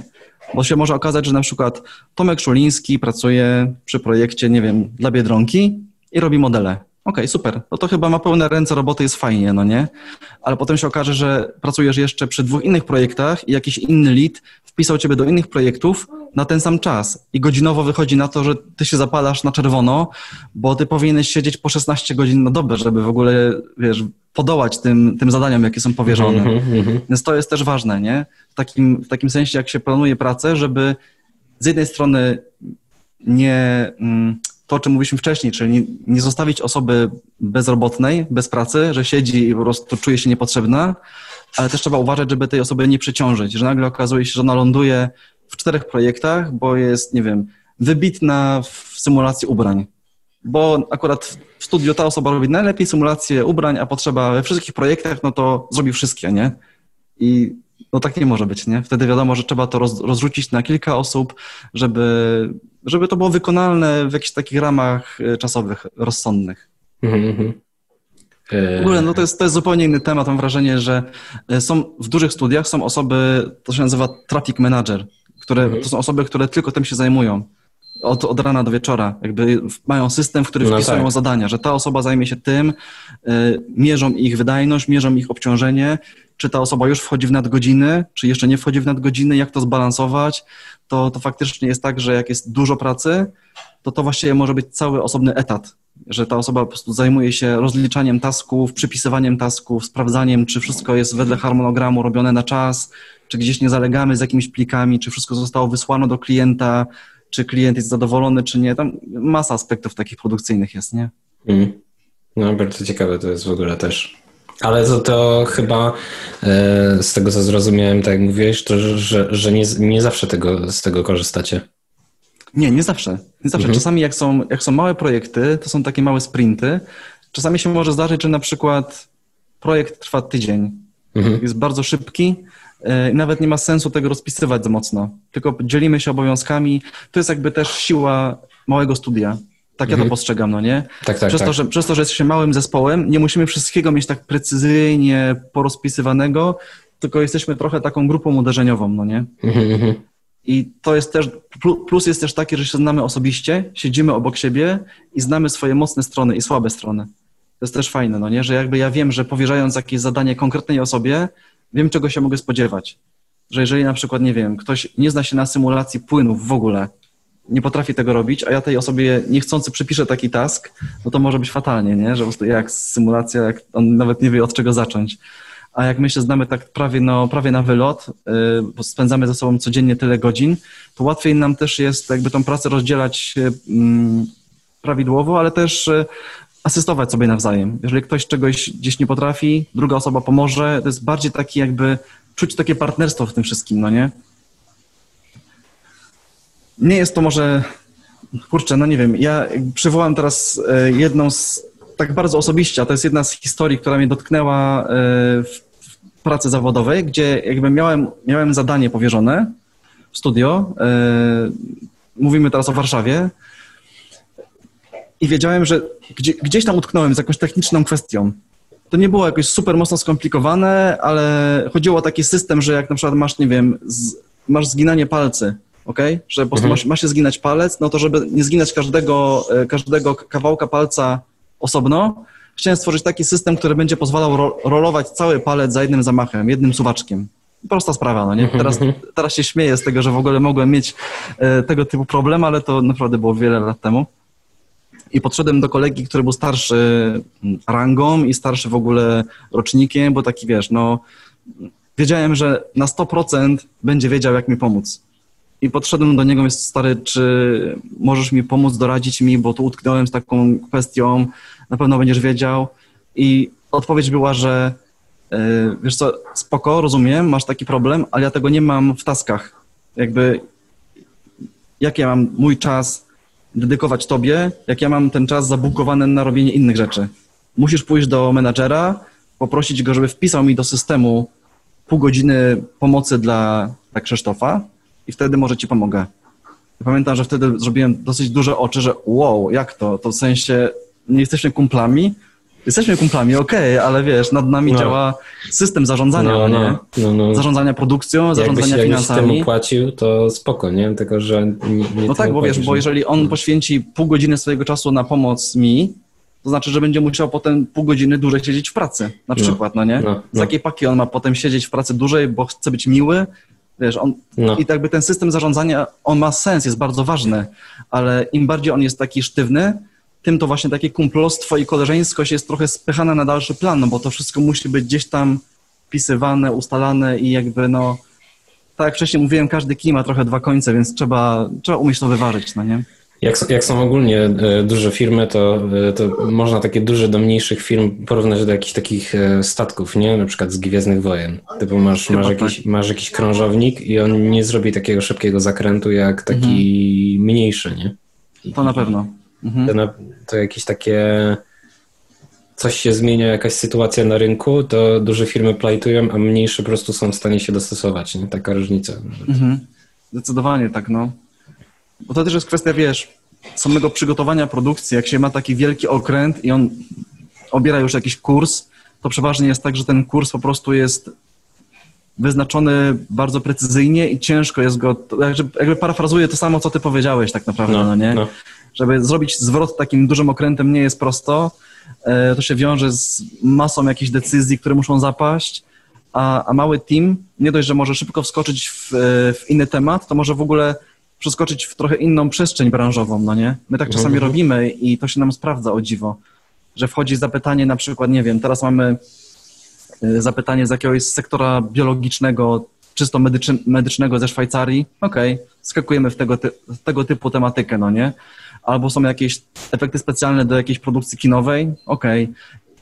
Ostatnio powstawała jakaś aplikacja aerowa dla dzieci, taka edukacyjno-szkoleniowa, spoko. Tam też jest, wszędzie, gdzie jest grafika 3D, teoretycznie możemy się odnaleźć i znaleźć jakieś zadania dla siebie. Mhm. Więc e, to taka jakby mm, wszechstronność i bycie taką złotą rączką też ma, to też może być atutem czasami, nie? Że jakby mało rzeczy cię potem zaskakuje, bo już widziałeś wiele i wiesz, że wszędzie ta grafika 3D działa dość podobnie i jak, to jakby też to, co mówiłeś, że jak się już pozna jeden program dobrze, to nauka mhm. kolejnych już nie, nie nastręcza tylu trudności, no nie, bo one tak, są tak. podobne po prostu ale, ale ja, ja wolę się dostosować. Czasami nawet e, warto nie przedłużać i, i zostawić e, pozytywne wrażenie niż skończyć wcześniej, niż, niż jak po prostu by było za długo, nie? Tak, tak czasami jest nawet z, e, z jakimiś rzeczami, nie? Takie, które są zawieszone w czasie, nie? Że po prostu tak. kończy się za wcześnie, nie? I potem powtarzasz Mówisz, tak ale sobie- fajne, nie? Tyle, tyle tematów zrobiliśmy, przez takie spektrum jakichś zagadnień przejechaliśmy, że naprawdę jest, e, jest nieźle, no nie? Tak, tak. Zas- Zaskoczony jestem, bo tak w sumie wsko- wskoczyłem na ten podcast z tobą Aha. tak zupełnie na luzaku. Mówię, okej, zobaczymy, No. co się wydarzy. Jestem Tak. ciekaw, e, jakie tematy będą. No. A to w ogóle poszło jakoś, wiesz, szeroko. No, nie? no fajnie, Tak. dobrze. No, ja też się cieszę. Przyjemnie się Też, rozmawiało. No, takie zaskoczenia są pozytywne. Em, Mówiłeś na temat e, tego, że śpiewasz i e, też powiedziałeś parę rzeczy związanych z, e, z gitarą, które mm, e, dla laika mogą być e, e, słowami, które są e, kosmiczne, więc pewnie masz jakieś tym doświadczenie. E, no, I na To przykład- jest coś, czym powinienem się chwalić chyba, wiesz? tak? Na tak przykład, sądzę. na przykład e, z takich rzeczy, na przykład em, mia, miałem, miałem takiego nauczyciela i on, i on e, się uczył na Akademii Muzycznej i ich Mhm. uczyli nie wiem, czy e, aż takiego szalonego, że rysowania, ale na pewno uczyli ich na temat właśnie sztuki, czyli z- Okej. związanych rzeczy niekoniecznie e, z, z, bezpośrednio, czyli z takim, z takim rzemiosłem, nie? że po prostu siedzisz i grasz na gitarze. Nie? A z drugiej strony na przykład mój nauczyciel odnośnie rysunku e, mówił na temat tego, że żeby dobrze rysować, to trzeba, trzeba, trzeba po prostu rozwinąć się w jakichś innych e, gałęziach też e, związanych właśnie z kreatywnością, czyli nauczyć się jakiegoś instrumentu, nie? Okej, okej. Ale to chyba nawet, nie wiem, czy to nie jest częstsze niż się wydaje. W sensie, Mhm. ja sam widzę po ludziach, którzy y, dobrze rysują i mają jakiś taki talent plastyczny, to często też właśnie mają jakieś takie lekkie gdzieś tam w kierunku muzyki albo jakieś inne gałęzie rozwinięte. Tak jakby czasami to się jakoś w mózgu łączyło. Nie wiem, jakby ja nie jestem, wiesz, ani medykiem, ani psychologiem, nie wiem, Mhm. ale, e, ale nawet u, nas w pracy tak jest, nie? że jakby jest kilka osób plastycznie rozwiniętych i też tam coś trochę śpiewają, coś tam grają, próbują. Widać, że ich to kręci po prostu, no nie? No, no, no. E, czy, czy, czy na przykład e, to, to wygląda pewnie, to, to może jest coś, co istnieje, ale nikt o tym nie wie i ja za- zadam o to pytanie. E, czy na przykład nie, nie macie czegoś takiego, że współpracujecie po godzinach pracy właśnie tak totalnie nie, nietypowo, nie? że nie jest to rysunek w ogóle? Tak jak ty na przykład śpiewasz i ktoś na przykład tam coś gra i, Aha, okej. i, i, i czy coś takiego jest, istnieje, nie? Wiesz co, mam takiego kumpla, takiego Dominika i Dominik Aha. też jest takim wariatem, że on, on pracuje w ogóle mm, w fabryce Volkswagena, y, mhm. na jakichś tam taśmach produkcyjnych, wiesz, mega w ogóle techniczne zagadnienia, a, a jest perkusistą i w domu gdzieś nagrywa właśnie jakieś bity, jakieś tam bębny, podsyła mi jakieś swoje utworki, próby i tak w sumie wiesz, to, to nie jest współpraca, to bardziej jest takie właśnie taka pasja, hobby, takie coś, co robisz po godzinach, żeby trochę Mhm, mieć mhm. odskoczni, ale sprawia to fan i nie, nie wiem, czy odpowiadam na twoje pytanie, bo powinienem powiedzieć, że nie, że nie robię żadnych projektów takich po godzinach, y, gdzieś tam jeszcze dodatkowo, ale z drugiej strony może bym nawet chciał, Mhm, Gdybym mhm. znalazł czas. Tylko wiem, wiem to, jest, to jest właśnie z tego sektora już, że Mhm. nie ma to żadnego sensu, wiesz, takiego praktycznego. Nie przekłada się to ani na pieniądze, ani na jakiś rozwój taki sensowny. Y, Nic, nic to nie daje jakby mojemu otoczeniu, a to są takie, takie swoje małe zachcianki. Takie coś, że każdy to czasami ma, nie? Że masz ochotę, nie wiem, na coś, co tobie sprawia przyjemność. Po prostu masz ochotę, nie wiem, zjeść sobie pizzę danego dnia, bo tak, bo, ci smakuje i już. To jest z tego sektora, ja tak to traktuję, nie? Że to jest taka przestrzeń, to jest taka moja przestrzeń higieny umysłowej, że to po prostu mi to pomaga, mi to robi dobrze, ja się wtedy czuję fajnie i, i tyle, no nie? Nie wiem, nie wiem, czy to jest takie bezpośrednio e, oderwane od tego, czy się zajmujecie, bo wydaje mi się, że e, animacja nie istnieje bez, bez dźwięku, nie? W No jakiś tak. sposób. Czy, Jasne. czy tam muzyka, czy coś tam, no to, to, to jest ważne i, i jakby ty, ty też się tym zajmujesz, nie? I to też Trochę może tak. się prze, przełożyć na coś, co jakiś dział, który jeszcze nie istnieje, nie? Trochę tak, nie? No, zdarza mi się czasami y, jakoś tak szkicowo udźwiękawiać niektóre spoty, No. ale później i tak to później powierzam w ręce e, dźwiękowca, ale ja jestem też zwolennikiem takiego myślenia, że im bliżej coś jesteś w stanie mm, wytłumaczyć, niekoniecznie Mhm. słowami, tym lepiej. Mam na myśli coś takiego właśnie, o czym gadaliśmy wcześniej, że jak ktoś jest dobrym, e, dobrym art dyrektorem, przykłady z kapelusza, jeden z moich ulubionych w ogóle, to jest e, e Kuba Jabłoński, mhm. Pla, Platicz, e, pracowaliśmy razem ramię w ramię przy kilku projektach, uwielbiam jakby jego sposób prowadzenia, no nie, bo Kuba potrafił właśnie się mm, wyizolować trochę, znikał powiedzmy na tydzień, coś tam dziubał, dziubał, dziubał, dziubał, ale potem wychodził z tego, wychodziła z tego pełna prezentacja w pełnym PDF-ie, gdzie było, nie było w ogóle pytań, no nie? Bo wiadomo, że taka paleta kolorów, taka sekwencja, takie inspiracje muzyczne, takie faktury, taka charakterystyka oświetlenia, to wszystko było jakby, on nie musiał jakby za dużo mówić, tylko pokazywał, no nie? I to naprawdę jest spoko. Łatwiej jest czasami komuś pokazać jakąś fotografię, e, na przykład, nie wiem, robisz wizualizację architektoniczną i ma być deszczowo ale deszczowo też może być różnie, nie? Bo deszcz ma też różne nasilenie, różne natężenie. E, jeżeli znajdziesz fotografię, która pokazuje twoje myślenie, że akurat jest taka ilość kałuży, taka wilgoć, to to na pewno ułatwia. Ja czasami tak działam z, dźwiękowcami, że znajduję sam jakiś podkład muzyczny, coś nagrywam, coś próbuję zmontować dźwiękowo, żeby ta osoba później lepiej rozumiała, co ja, miałem, co ja miałem na myśli, co, jakby, co siedzi w mojej głowie, no nie? To wtedy to się przydaje i też często robię tak zwany szkicowy voice over, czyli na przykład mm, postacie mają coś mówić, no nie? Wiadomo, że potem to jest nagrywane przez, przez aktorów, przez e, lektorów, kto ma, kogoś, kto ma fajną dykcję. Ja nie potrafię mówić wyraźnie, więc niestety, ale są osoby, które się szkolą, mają piękną dyk dykcję teatralną i finalnie voiceover jest nagrywany przez, e, przez fachowców, no nie? Mhm. Ale żeby na przykład produkcja mogła wystartować, żeby powstał montaż, żeby złapać timing, tempo dialogów, albo, no tak, głównie, głównie o to chodzi, nie? Żeby też jakby jak najszybciej wystartować z projektem, to warto zrobić taki, taki fundament. I fundament z reguły tak wygląda, że masz jakąś roboczą muzykę, ona się potem zmieni, masz robocze dialogi, które też pewnie trochę się zmienią, ale to daje już takie podwaliny, że pokazujesz to komuś w formie filmu.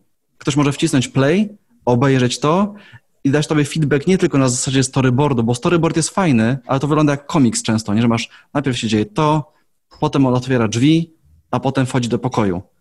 Ale w jaki sposób on otwiera te drzwi? Czy otwiera je, wiesz, po cichutku, powoli i one skrzypią wtedy? Mm -hmm. Czy otwiera je zamaszyście i wpada do pokoju z impetem? To to już wybrzmi, nie? To w animacji działa i inaczej na ciebie oddziałuje jako na, na, jako na widza. Więc takie szkice produkcyjne są, są pomocne pozwalają jakby od, y, odczytać też y, emocje, odczytać emocje, jakie dany filmik będzie budził, nie? Czy idzie w dobrym kierunku. Więc tak, no ale to nie wiem, czy to jakby to jest jakby każdy może gadać do mikrofonu bzdury, nie? To nie jest jakby talent, ale faktycznie jest tak, że w studio często to spada na moje barki, bo no jakoś tak wyszło. Lubisz po prostu to, nie? Lubię zawsze, to. No. Zawsze to jest takie... Tak, no. ja w ogóle chyba, wiesz co, lubię ten moment takiej jakby tej, tej, tego początku. I wszystko jest takie świeże, takie brudne.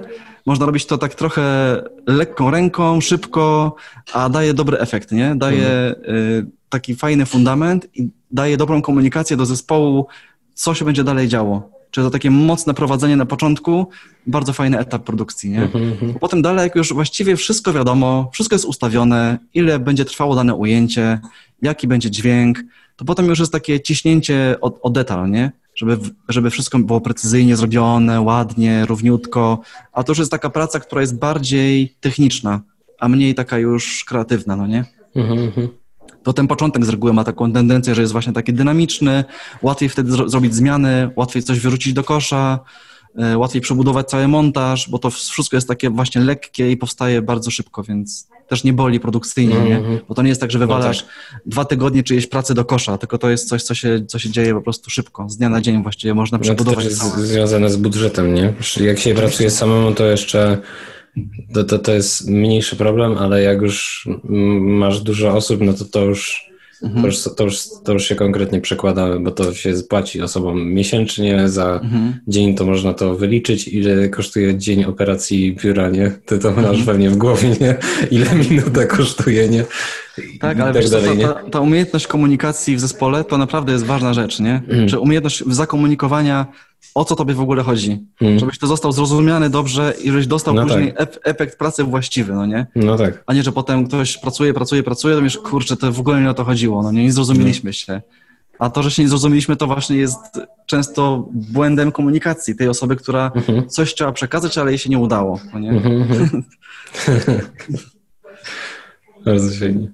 E, to ja mam taki pomysł, że dwa, dwa ostatnie pytania. Co ty na to? Dawaj, śmiało. Ja zadam je naraz i wybierzesz, chrono, jak będziesz chciał e, Dobra. na nie odpowiedzieć. Okej. Em, Pierwsze to jest top 5 animacji według Ciebie i druga rzecz to jest e, e, jakie rady dałbyś e, młodym osobom, które chciałyby na przykład albo na przykład znaleźć się w tym miejscu, gdzie teraz jesteś, albo właśnie e, chciałyby znaleźć się w, studiu, e, w którym e, z, Mhm. nad, nadzorujesz. Okej. Spoko, no dobra. Pięć animacji ulubionych, wow, okej. No. No, niech będzie, że na przykład... Ale mogą być tak, że one są w miarę równolegle, bo nie wiem, która jest No, najlepsza. No nie? Możesz powiedzieć cztery albo sześć, albo może być Bardzo- nie po kolei, albo to są takie, które Okej, teraz okej. pamiętasz. Spoko. Bardzo mi się podobało na przykład Spirited Away ze studia Mhm, Ghibli, e, czyli anime japońskie, ale naprawdę fajnie zrobione, z dużą wrażliwością i plastyczną, i też scenariuszową. Super filmik.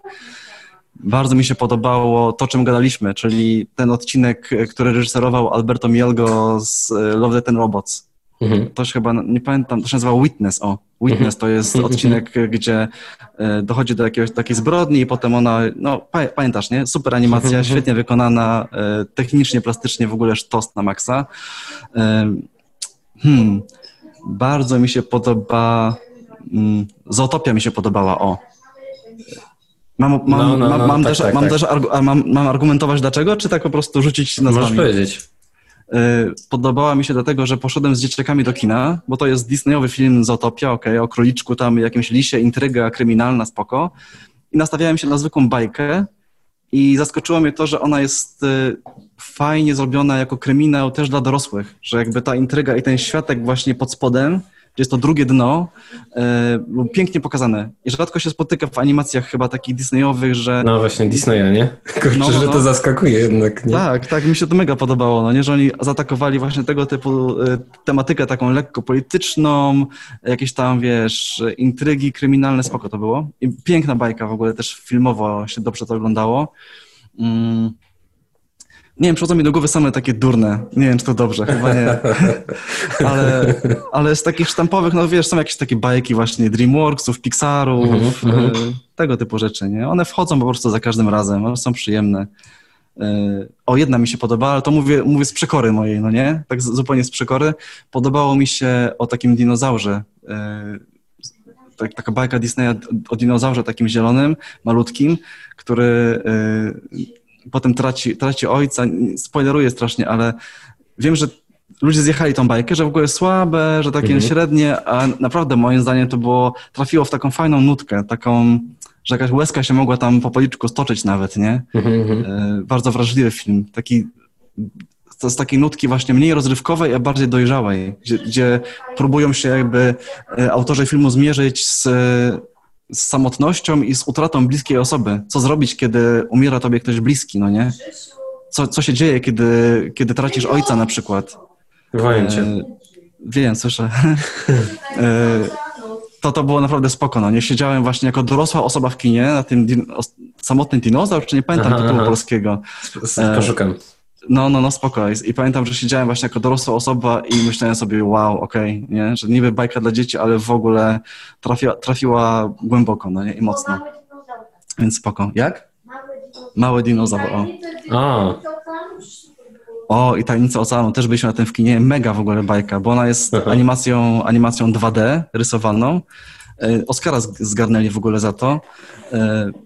Piękna muzyka, piękne w ogóle projekty postaci. e, Super, Mhm, super baja. E, Też fajne story. No i Klaus, o, też go wpiszmy na listę. Klaus czat. Czekałem jak na deszcz. Od początku, jak się pojawiły pierwsze koncepty, wiedziałem, że będzie już mega czat, no i się nie, nie zawiodłem, nie? Super film. No, no. Też, też bardzo fajne. Teraz cze- czekam na Prywizę. Nie wiem, czy kojarzysz Prywizę, ale mega kibicuję. Tam w ogóle y, Karol jest jakby koncept artystą z Jusa, robił fajne plansze artystycznie i nawet był test taki zrobiony już, kilka ujęć, był trailer wypuszczony do netu i to będzie idealnie dla mnie, to będzie idealny film dla mnie, ja to, ja to już wiem. E, tylko na razie jakby, jak pytałem chłopaków, co się Jak, dzieje... jak to się nazywa? Privisa, pisane przez S i przez V. Pri, Privisa. I to V to jest przez V, nie? Czyli Privisa. Privisa. I ponoć teraz jest tak, że projekt jest w gruncie rzeczy przygotowany scenariuszowo, wszystko jest niby ok, ale czeka w szufladzie, nie? Na finansowanie. W takim sensie, że jak będzie kasa na to, to zostanie jakby odmrożony, wyjęty z szuflady i ruszy produkcja. I to też jest tak, że myślę, że mm, trafi idealnie w, w mój, to jest taki mój, mój target, nie? Jakby lubię tego typu animacje bardzo. Nie wiem, ile powiedziałem, cztery czy pięć? Chyba jakoś tak. No. A drugie pytanie, y, jak to zrobić, żeby, kurczę, to jest, nie wiem, nie wiem, czy jestem w stanie powiedzieć coś mądrego, chyba, chyba nie. Wystarczy po prostu robić to, co się lubi i robić to wystarczająco długo. To jest taka moja recepta, no nie?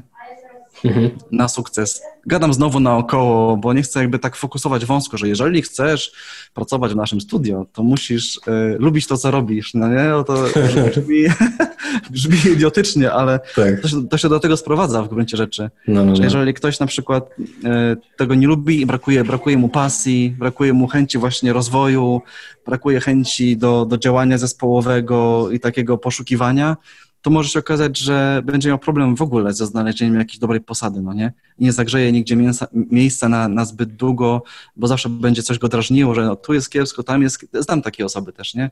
Że pracowały w 15 miejscach i wszędzie było źle. Takie trochę, że wiesz, a tu jest za ciepło, a tam jest za, tam jest za zimno, a tu jest open space, a tam jest znowu coś nie tak, więc e, ja jestem taką osobą, która chyba stara się nie generować problemów, jeżeli nie potrzeba, no nie?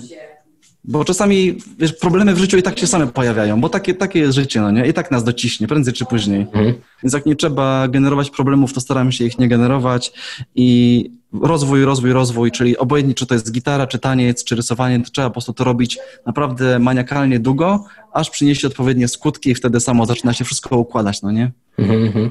Przy tym rzetel, rzetelność, ja na to stawiam też, czyli na taką rzetelność w wykonywaniu zadań, to jest super, no nie? To też jakby wracam do początku naszej rozmowy, czyli o tym, że y, osobowość i to, że ktoś na przykład, że z kimś się fajnie pracuje po prostu, na zwyczajnie świecie, że z tą osobą ci się fajnie y, przebywa, fajnie się praca układa, nie ma jakichś takich problemów, dobrze się rozumiecie, to też naprawdę jest y, bardzo ważne. Czasami właśnie ważniejsze niż same skille rysunkowe, czy, czy malarskie, czy jakiekolwiek inne, no nie? Tak pokrótce. A ja jestem dziwnym, ja jestem dziwnym, ja jestem dziwnym przypadkiem, bo moją drogą No. jest o tyle nieciekawie iść, bo ja e, mnie strasznie dużo rzeczy interesuje, no nie? No, no. Ciekawi mi na przykład efekty specjalne mnie interesują, muzyka No, mnie no. interesuje, Tak, tak, tak. rysowanie mnie interesuje. Jakby ja tyle rzeczy naraz atakuję, że to się robi takie, taki, te, taki budyń rozproszony z tego, że w sumie nie Mhm. wiadomo, co ja robię, no nie? Chyba nic nie robię w sumie. no. No, no, no. Ale to zawsze, zawsze najważniejszym w tym rzeczą, która łączy to wszystko, to jest jakby e, ciekawość i jakby to, że, że, że ty to lubisz robić, nie? Jakbyś nie lubił tego robić, to byś z- zdelegował to dla kogoś innego, nie? Tak, to na pewno, no. I to jest jakby, to jest jakby rzecz, która łączy to wszystko i, i, i, osoba, która nas słucha pewnie, to, to, to, to jest ważna rzecz, żeby wiedzieć, żeby wiedzieć, znaczy nawet nie wiem, czy wiedzieć, tylko po prostu jak, jak sprawiać ci to przyjemność, co w tej chwili robisz, to po prostu kontynuuj. Tak, zdecydowanie tak. No, No, my mamy niesamowity przywilej e, robienia czegoś, co, co sprawia przyjemność. Nie każda praca taka jest, po prostu, no nie? Jest, jest masa zawodów, e, gdzie się idzie do pracy, trzeba coś odbębnić, przybić stempelki, tak jak mówiłeś, pójść do domu i koniec, nie? A nasza praca ma to do siebie, że ona może być trochę zabawą, w cudzysłowie, Mhm. że to, to sprawia fan, no nie? Czasami jest tak, że można też złapać się na tym, że pracujesz za dużo, bo chcesz więcej i tobie to sprawia przyjemność, chcesz jeszcze szukać, eksperymentować i trzeba wiedzieć, kiedy przestać po prostu, ale no, jeżeli sprawia to fan, to dokładnie tak jak mówisz, trzeba to robić dalej, po prostu. tak jest. To, to ja ci dziękuję bardzo za rozmowę. Całą. Dzięki również Tomku, dzięki serdecznie. że, że miałeś chwilę, że, że, że, że tak e, dużo wątków i tak dużo czasu miałeś, miałeś okazję tutaj spędzić na tej rozmowie. No i powodzenia, powodzenia, powodzenia w pracy i, i dużo, dużo pomysłów kreatywności i, i, i tak dalej, szczęścia i, tak, i wszystkiego. Nie? Dzięki serdeczne. Tobie również Proszę. powodzenia z rozwojem podcastu, bo fajnie się tego słucha, dobrze to robisz, więc rób dalej. Tak, dziękuję bardzo. No. Dzięki. To w kontakcie i do usłyszenia. Tak jest. No to do usłyszenia. Na razie, cześć. Poz pozdrawienie. cześć, cześć. cześć.